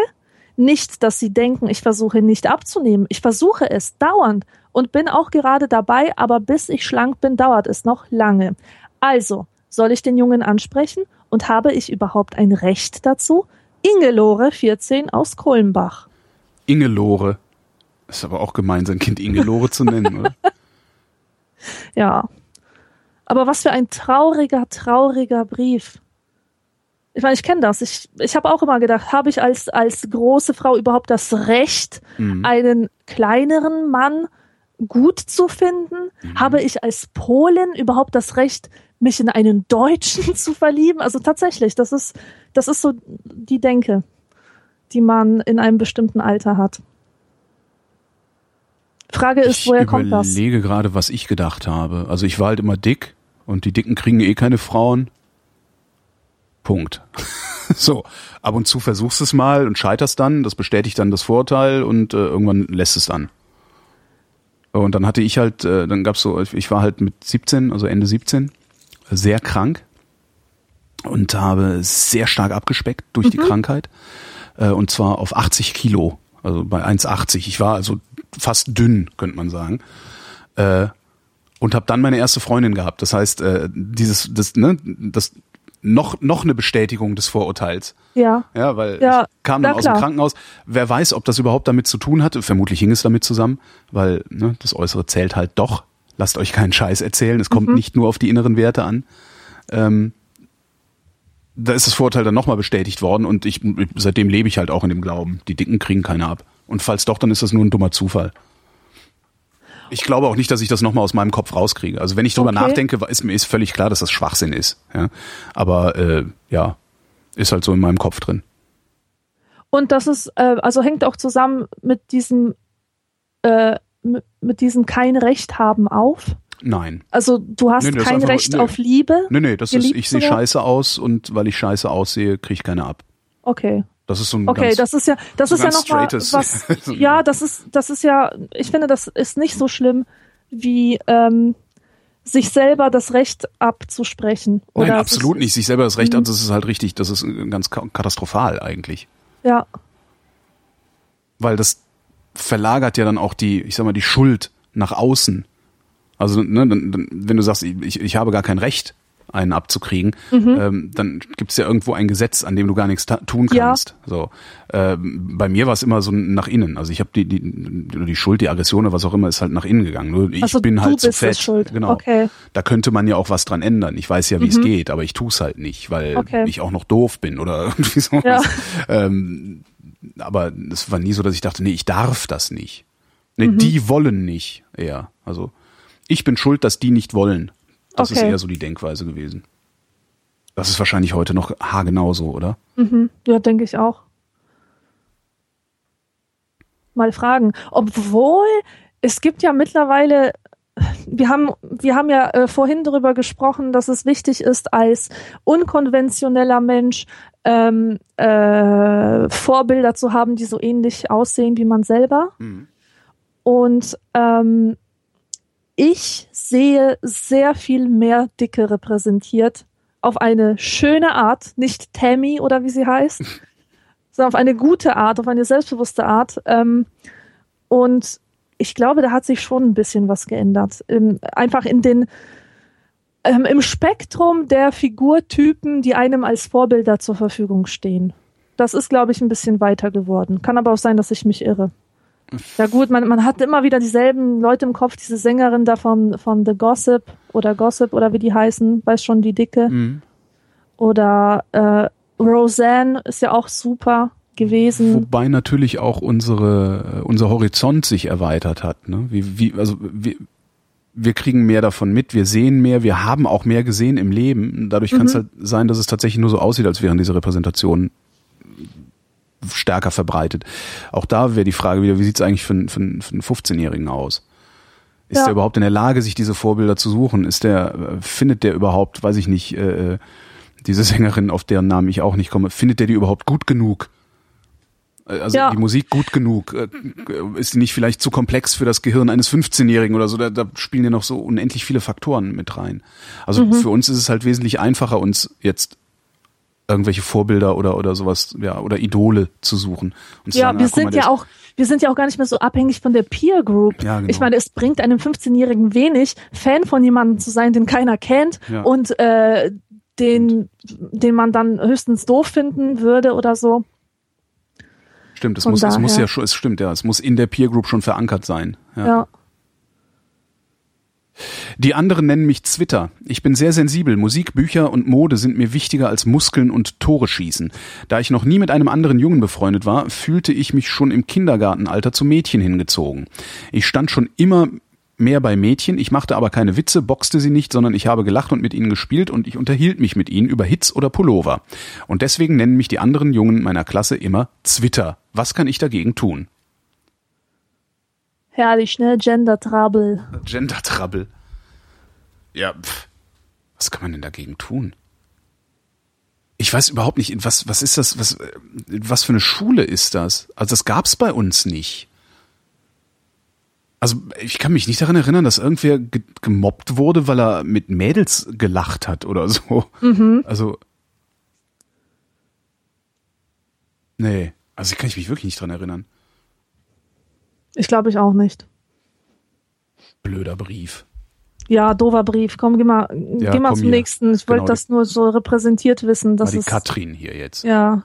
Ich finde meine Kindheit beschissen. Warum sagen die Eltern, die Kindheit ist schön? Ich finde, das ist ein beschissener Satz. Eltern können Kinder zur Schnecke machen. Das finde ich abscheulich. Meine Eltern haben alles für, für Ski, Strand und Surfen, eine Sauna, zwei Autos und leisten sich Reisen. Sie haben uns schon mal Stereoanlagen versprochen. Alles leeres Geschwätz. Das Schatzi von meinen Eltern ist meine Schwester. Die labert genauso großen Käse wie meine Eltern. Sie bekommt alles. Sie hat genauso schlechte Noten wie ich und geht auf die Realschule. Und ich muss mich mit dem Gymnasium abplagen. Sie findet das Leben toll. Sie ist zwei Jahre älter als ich. Aber trotzdem finde ich es beschissen. Wie geht man am besten aus diesem Leben? Eine Kugel durch den Kopf jagen? Woher die Pistole? Aufhängen? Kehle durchschneiden? Was schlucken? Was soll ich sonst machen? Katrin 13 ohne Ortsangabe. Domestos trinken. Boah, ey, wie wichtig sich die Jugend immer nimmt. Ähm, Das hört, das hört mit, das, das, das, das ist ja nicht nur die Jugend, das hört ja gerade mal mit, mit 30 irgendwann hört es vielleicht auf. Den, man, man nimmt sich halt, äh, kennst du das nicht, dass du so mit, vor allen Dingen Anfang 20 dachtest, jetzt, jetzt hast du es begriffen? Und alle anderen Doch. haben gar keine Ahnung. Und irgendwann so mit Anfang 40 kommt dann, 20? kommt dann so langsam sickert mit 40 die Erkenntnis durch, ah, könnte vielleicht sein, dass die anderen doch ein bisschen Ahnung haben. So. Das, das hat man ganz, ganz lange. Ja. Ich hatte das tatsächlich in einem Alter, wie du sagst, Anfang 20 bis 25. War ich da? War ich da so drauf? Weiß nicht, aber auf jeden Fall zwischen 18 und 23, da war ich definitiv so drauf, dass, dass ich dachte, ich hätte alles verstanden und, und alles, was irgendwie passiert, ist gegen mich gerichtet. Und zwar von einem Willen. Da steckt ein Wille dahinter. Die wollen mich vernichten. Die Welt will mir schaden. Das ganze System ist darauf ausgerichtet, mir zu schaden. Und dabei bin ich doch so eine Heilige und, und äh, so schlau und ich weiß doch alles und ich habe doch alles schon verstanden und die kapieren alle nix. Äh, das ist ein sehr, sehr schwieriges Alter oder eine wirklich beschissene Phase, für die ich mich bis heute schäme. Oh Gott. Äh, und ja, nee, wirklich, ich schäme mich dafür. Also, wenn ich mir so durchlese, was ich damals von mir gegeben habe, wie ich so drauf war, denke ich, ich möchte mit dieser Person nichts zu tun haben. Und äh, das Krasse ist, dass ich mich noch genau daran erinnere, wie geil ich diese Person fand, die dort sprach, in meinem Namen. Ja. Wie überzeugt ich von ihr war. Ja, da bin ich ja ganz froh. Da bin ich ganz froh, dass es, es gibt halt praktisch keine Aufzeichnungen von mir aus der Zeit. ja, das Internet gab's noch nicht. Da habe ich, da habe ich also meine meine Selbstüberschätzung äh, noch nicht ins Internet schreiben können in den, in den späten 80ern und frühen 90ern. Ähm, ich glaube, ich bin ganz froh darum. Also weil das, ich, ja, weil man hat halt mit Anfang 20 keine Ahnung. geht aber allen damit auf den Sack, dass man sich einbildet, man hätte sie. Und Ja. ich glaube nicht, dass ich anders war. Also wirklich nicht. Aber das ist dieses, äh, was ist das Problem von Katrin ohne Ortsangabe?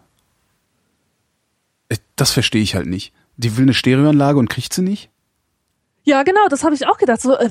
Wohlstandskind, weißt du, beschreib, beschreib dir erstmal Skier, Strand und Surfen. Du, also du weißt, du weißt ganz genau, dass die Eltern in Wohlstand leben, genau. Ja. Sie kriegt keine Stereoanlage und heult rum und äh, kokettiert dann auch gleich mit Selbstmord. Das, das waren mir ja immer die Liebsten, ne, die Mhm. damit kokettiert haben. Hatten wir auch einen. So, äh, Anrufe mitten äh, um vier, also mitten in der Nacht um vier. Ich glaube, ich bring mich um, ich muss mich jetzt umbringen. Und du weißt ganz genau, die bringt sich nicht um, die dumme Klotz. Die labert nur. Die will Aufmerksamkeit. Die will ein bisschen rumheulen. Und ähm, das Schlimmste war, wenn solche Mädels, diese, diese äh, Suicidal Girls, wenn die damit auch noch ähm, die Jungs für sich interessieren Mhm. wollten oder an sich binden oder so. Das, da habe ich immer die Krise gekriegt, echt. Vor allen Dingen ist, ich meine, die ist 13. Wahrscheinlich haben die Eltern gesagt, ja, äh, nächstes Jahr kriegst du eine Stereoanlage oder bald gibt's eine Stereoanlage und mit 13 sieht ein Monat aus wie mit 30 ein Jahr.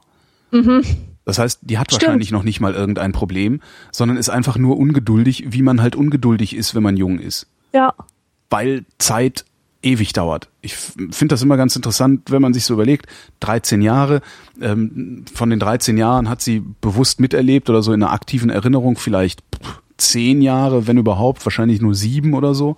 Das heißt, ähm, ein Jahr ist ein Siebtel ihres Lebens.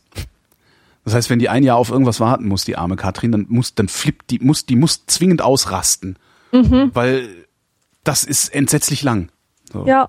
Ich schätze mal eher, dass das ihr Problem ist. Die Schwester labert genauso großen Käse wie meine Eltern. Weil die, genau. Weil die nämlich ein bisschen, ja. Weil du der nämlich auch auf den Sack gehst. Herrlich.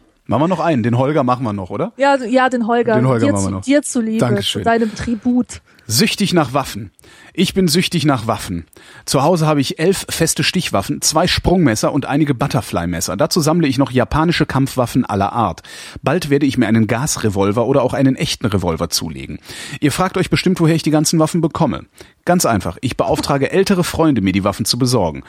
Brauche ich dafür einen Waffenschein? Wenn ja, kann ich den schon mit 14 ein, kann ich schon mit 14 einen Waffenschein bekommen?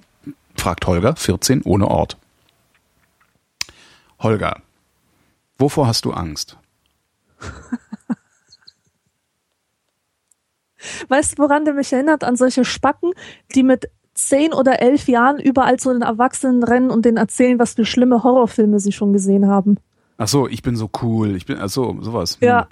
Chucky, die Mörderpuppe, Alter. Ja, kann auch sein. Die ja. haben diese Horrorfilme gesehen, wollen damit jetzt irgendwie demonstrieren, dass sie, dass sie die Härten des Lebens schon hinter sich haben. ja. Ja, und dieser Typ, dieser Waffentyp, der hat, der hat tatsächlich Angst. Ja, der hat Angst. Ich glaube, der hat Angst. Und ja. Und der versucht sich unsterblich zu machen, sozusagen, im übertragenen ja. Sinne, Unverwundbar. unverwundbar oder so, Mhm. ähm, mit diesem Waffenbesitz, mit diesem unreiften Denke ich auch. Waffenbesitz. Also ich, es, ich, es gibt keinen anderen Grund. Also es gibt natürlich gibt's diese ganzen, diese ganzen Waffennarren, Waffennarr, auch ein schönes Wort, Mhm. äh, die mir einen erzählen von, die finden die Technik so faszinierend Ja, ja. und das ist ja alles so, das ist ja auch total spannend und bla. Das ist halt alles dummes Zeug. Die haben vor irgendwas Schiss und haben sich eine Wumme zugelegt. Das ist die eine Mhm. Möglichkeit. Die andere Möglichkeit ist, sie finden es geil, Macht auszuüben. Schießen ist nämlich Macht. ja, Das ist ein absolut geiles Gefühl, wenn du eine Waffe abfeuerst und irgendwas durchlöcherst da hinten. Ähm, und das nervt mich auch am meisten an diesen ganzen Waffenspastis, dass sie noch nicht mal die Größe haben zuzugeben, warum sie es wirklich machen, sondern ja, die Technik ist so faszinierend und man lernt sich zu konzentrieren, wenn man so eine Waffe abfeuert. Wenn ich so eine Scheiße schon höre, dann geh meditieren, da lernst du auch dich zu konzentrieren, du Pfeife. ja. Das, also da kriege ich immer zu viel. Also und, und also ich hätte selber, ich wäre selber gerne bewaffnet, weil ich habe gelegentlich Angst. Ne? So tatsächlich so, oh, oh, Räuber, Handtaschenräuber, Hubschrauber-Einsatz, ne? So. Ähm, und ich find's geil zu ballern.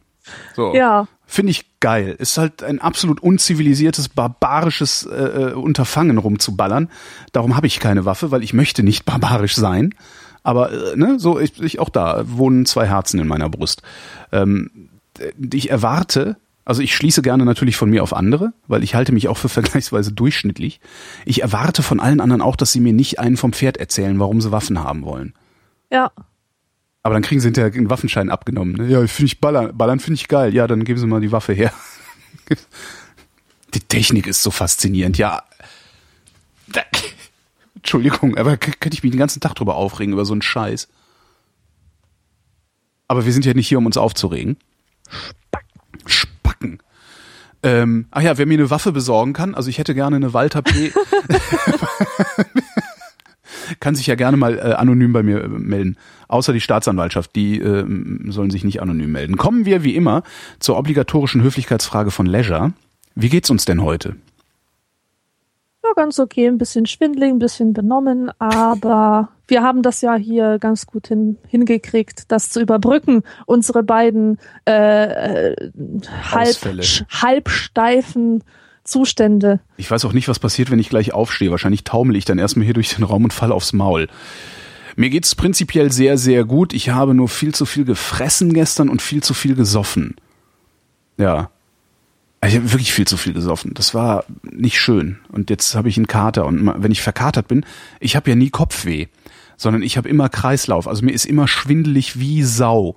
Mhm. Aber ich habe keine Kopfschmerzen. Manchmal hätte ich gerne einfach Kopfschmerzen, dann könnte ich eine Tablette nehmen. Das Leben ist so hart. Das Leben ist so hart. Ja. ja, du hast es nicht anders verdient. Genau. Holger, drei und vier wie alt bin ich? 44 aus Berlin hat es nicht anders verdient. Das war die Vrindheit. Wir danken für eure Aufmerksamkeit. Tschüss.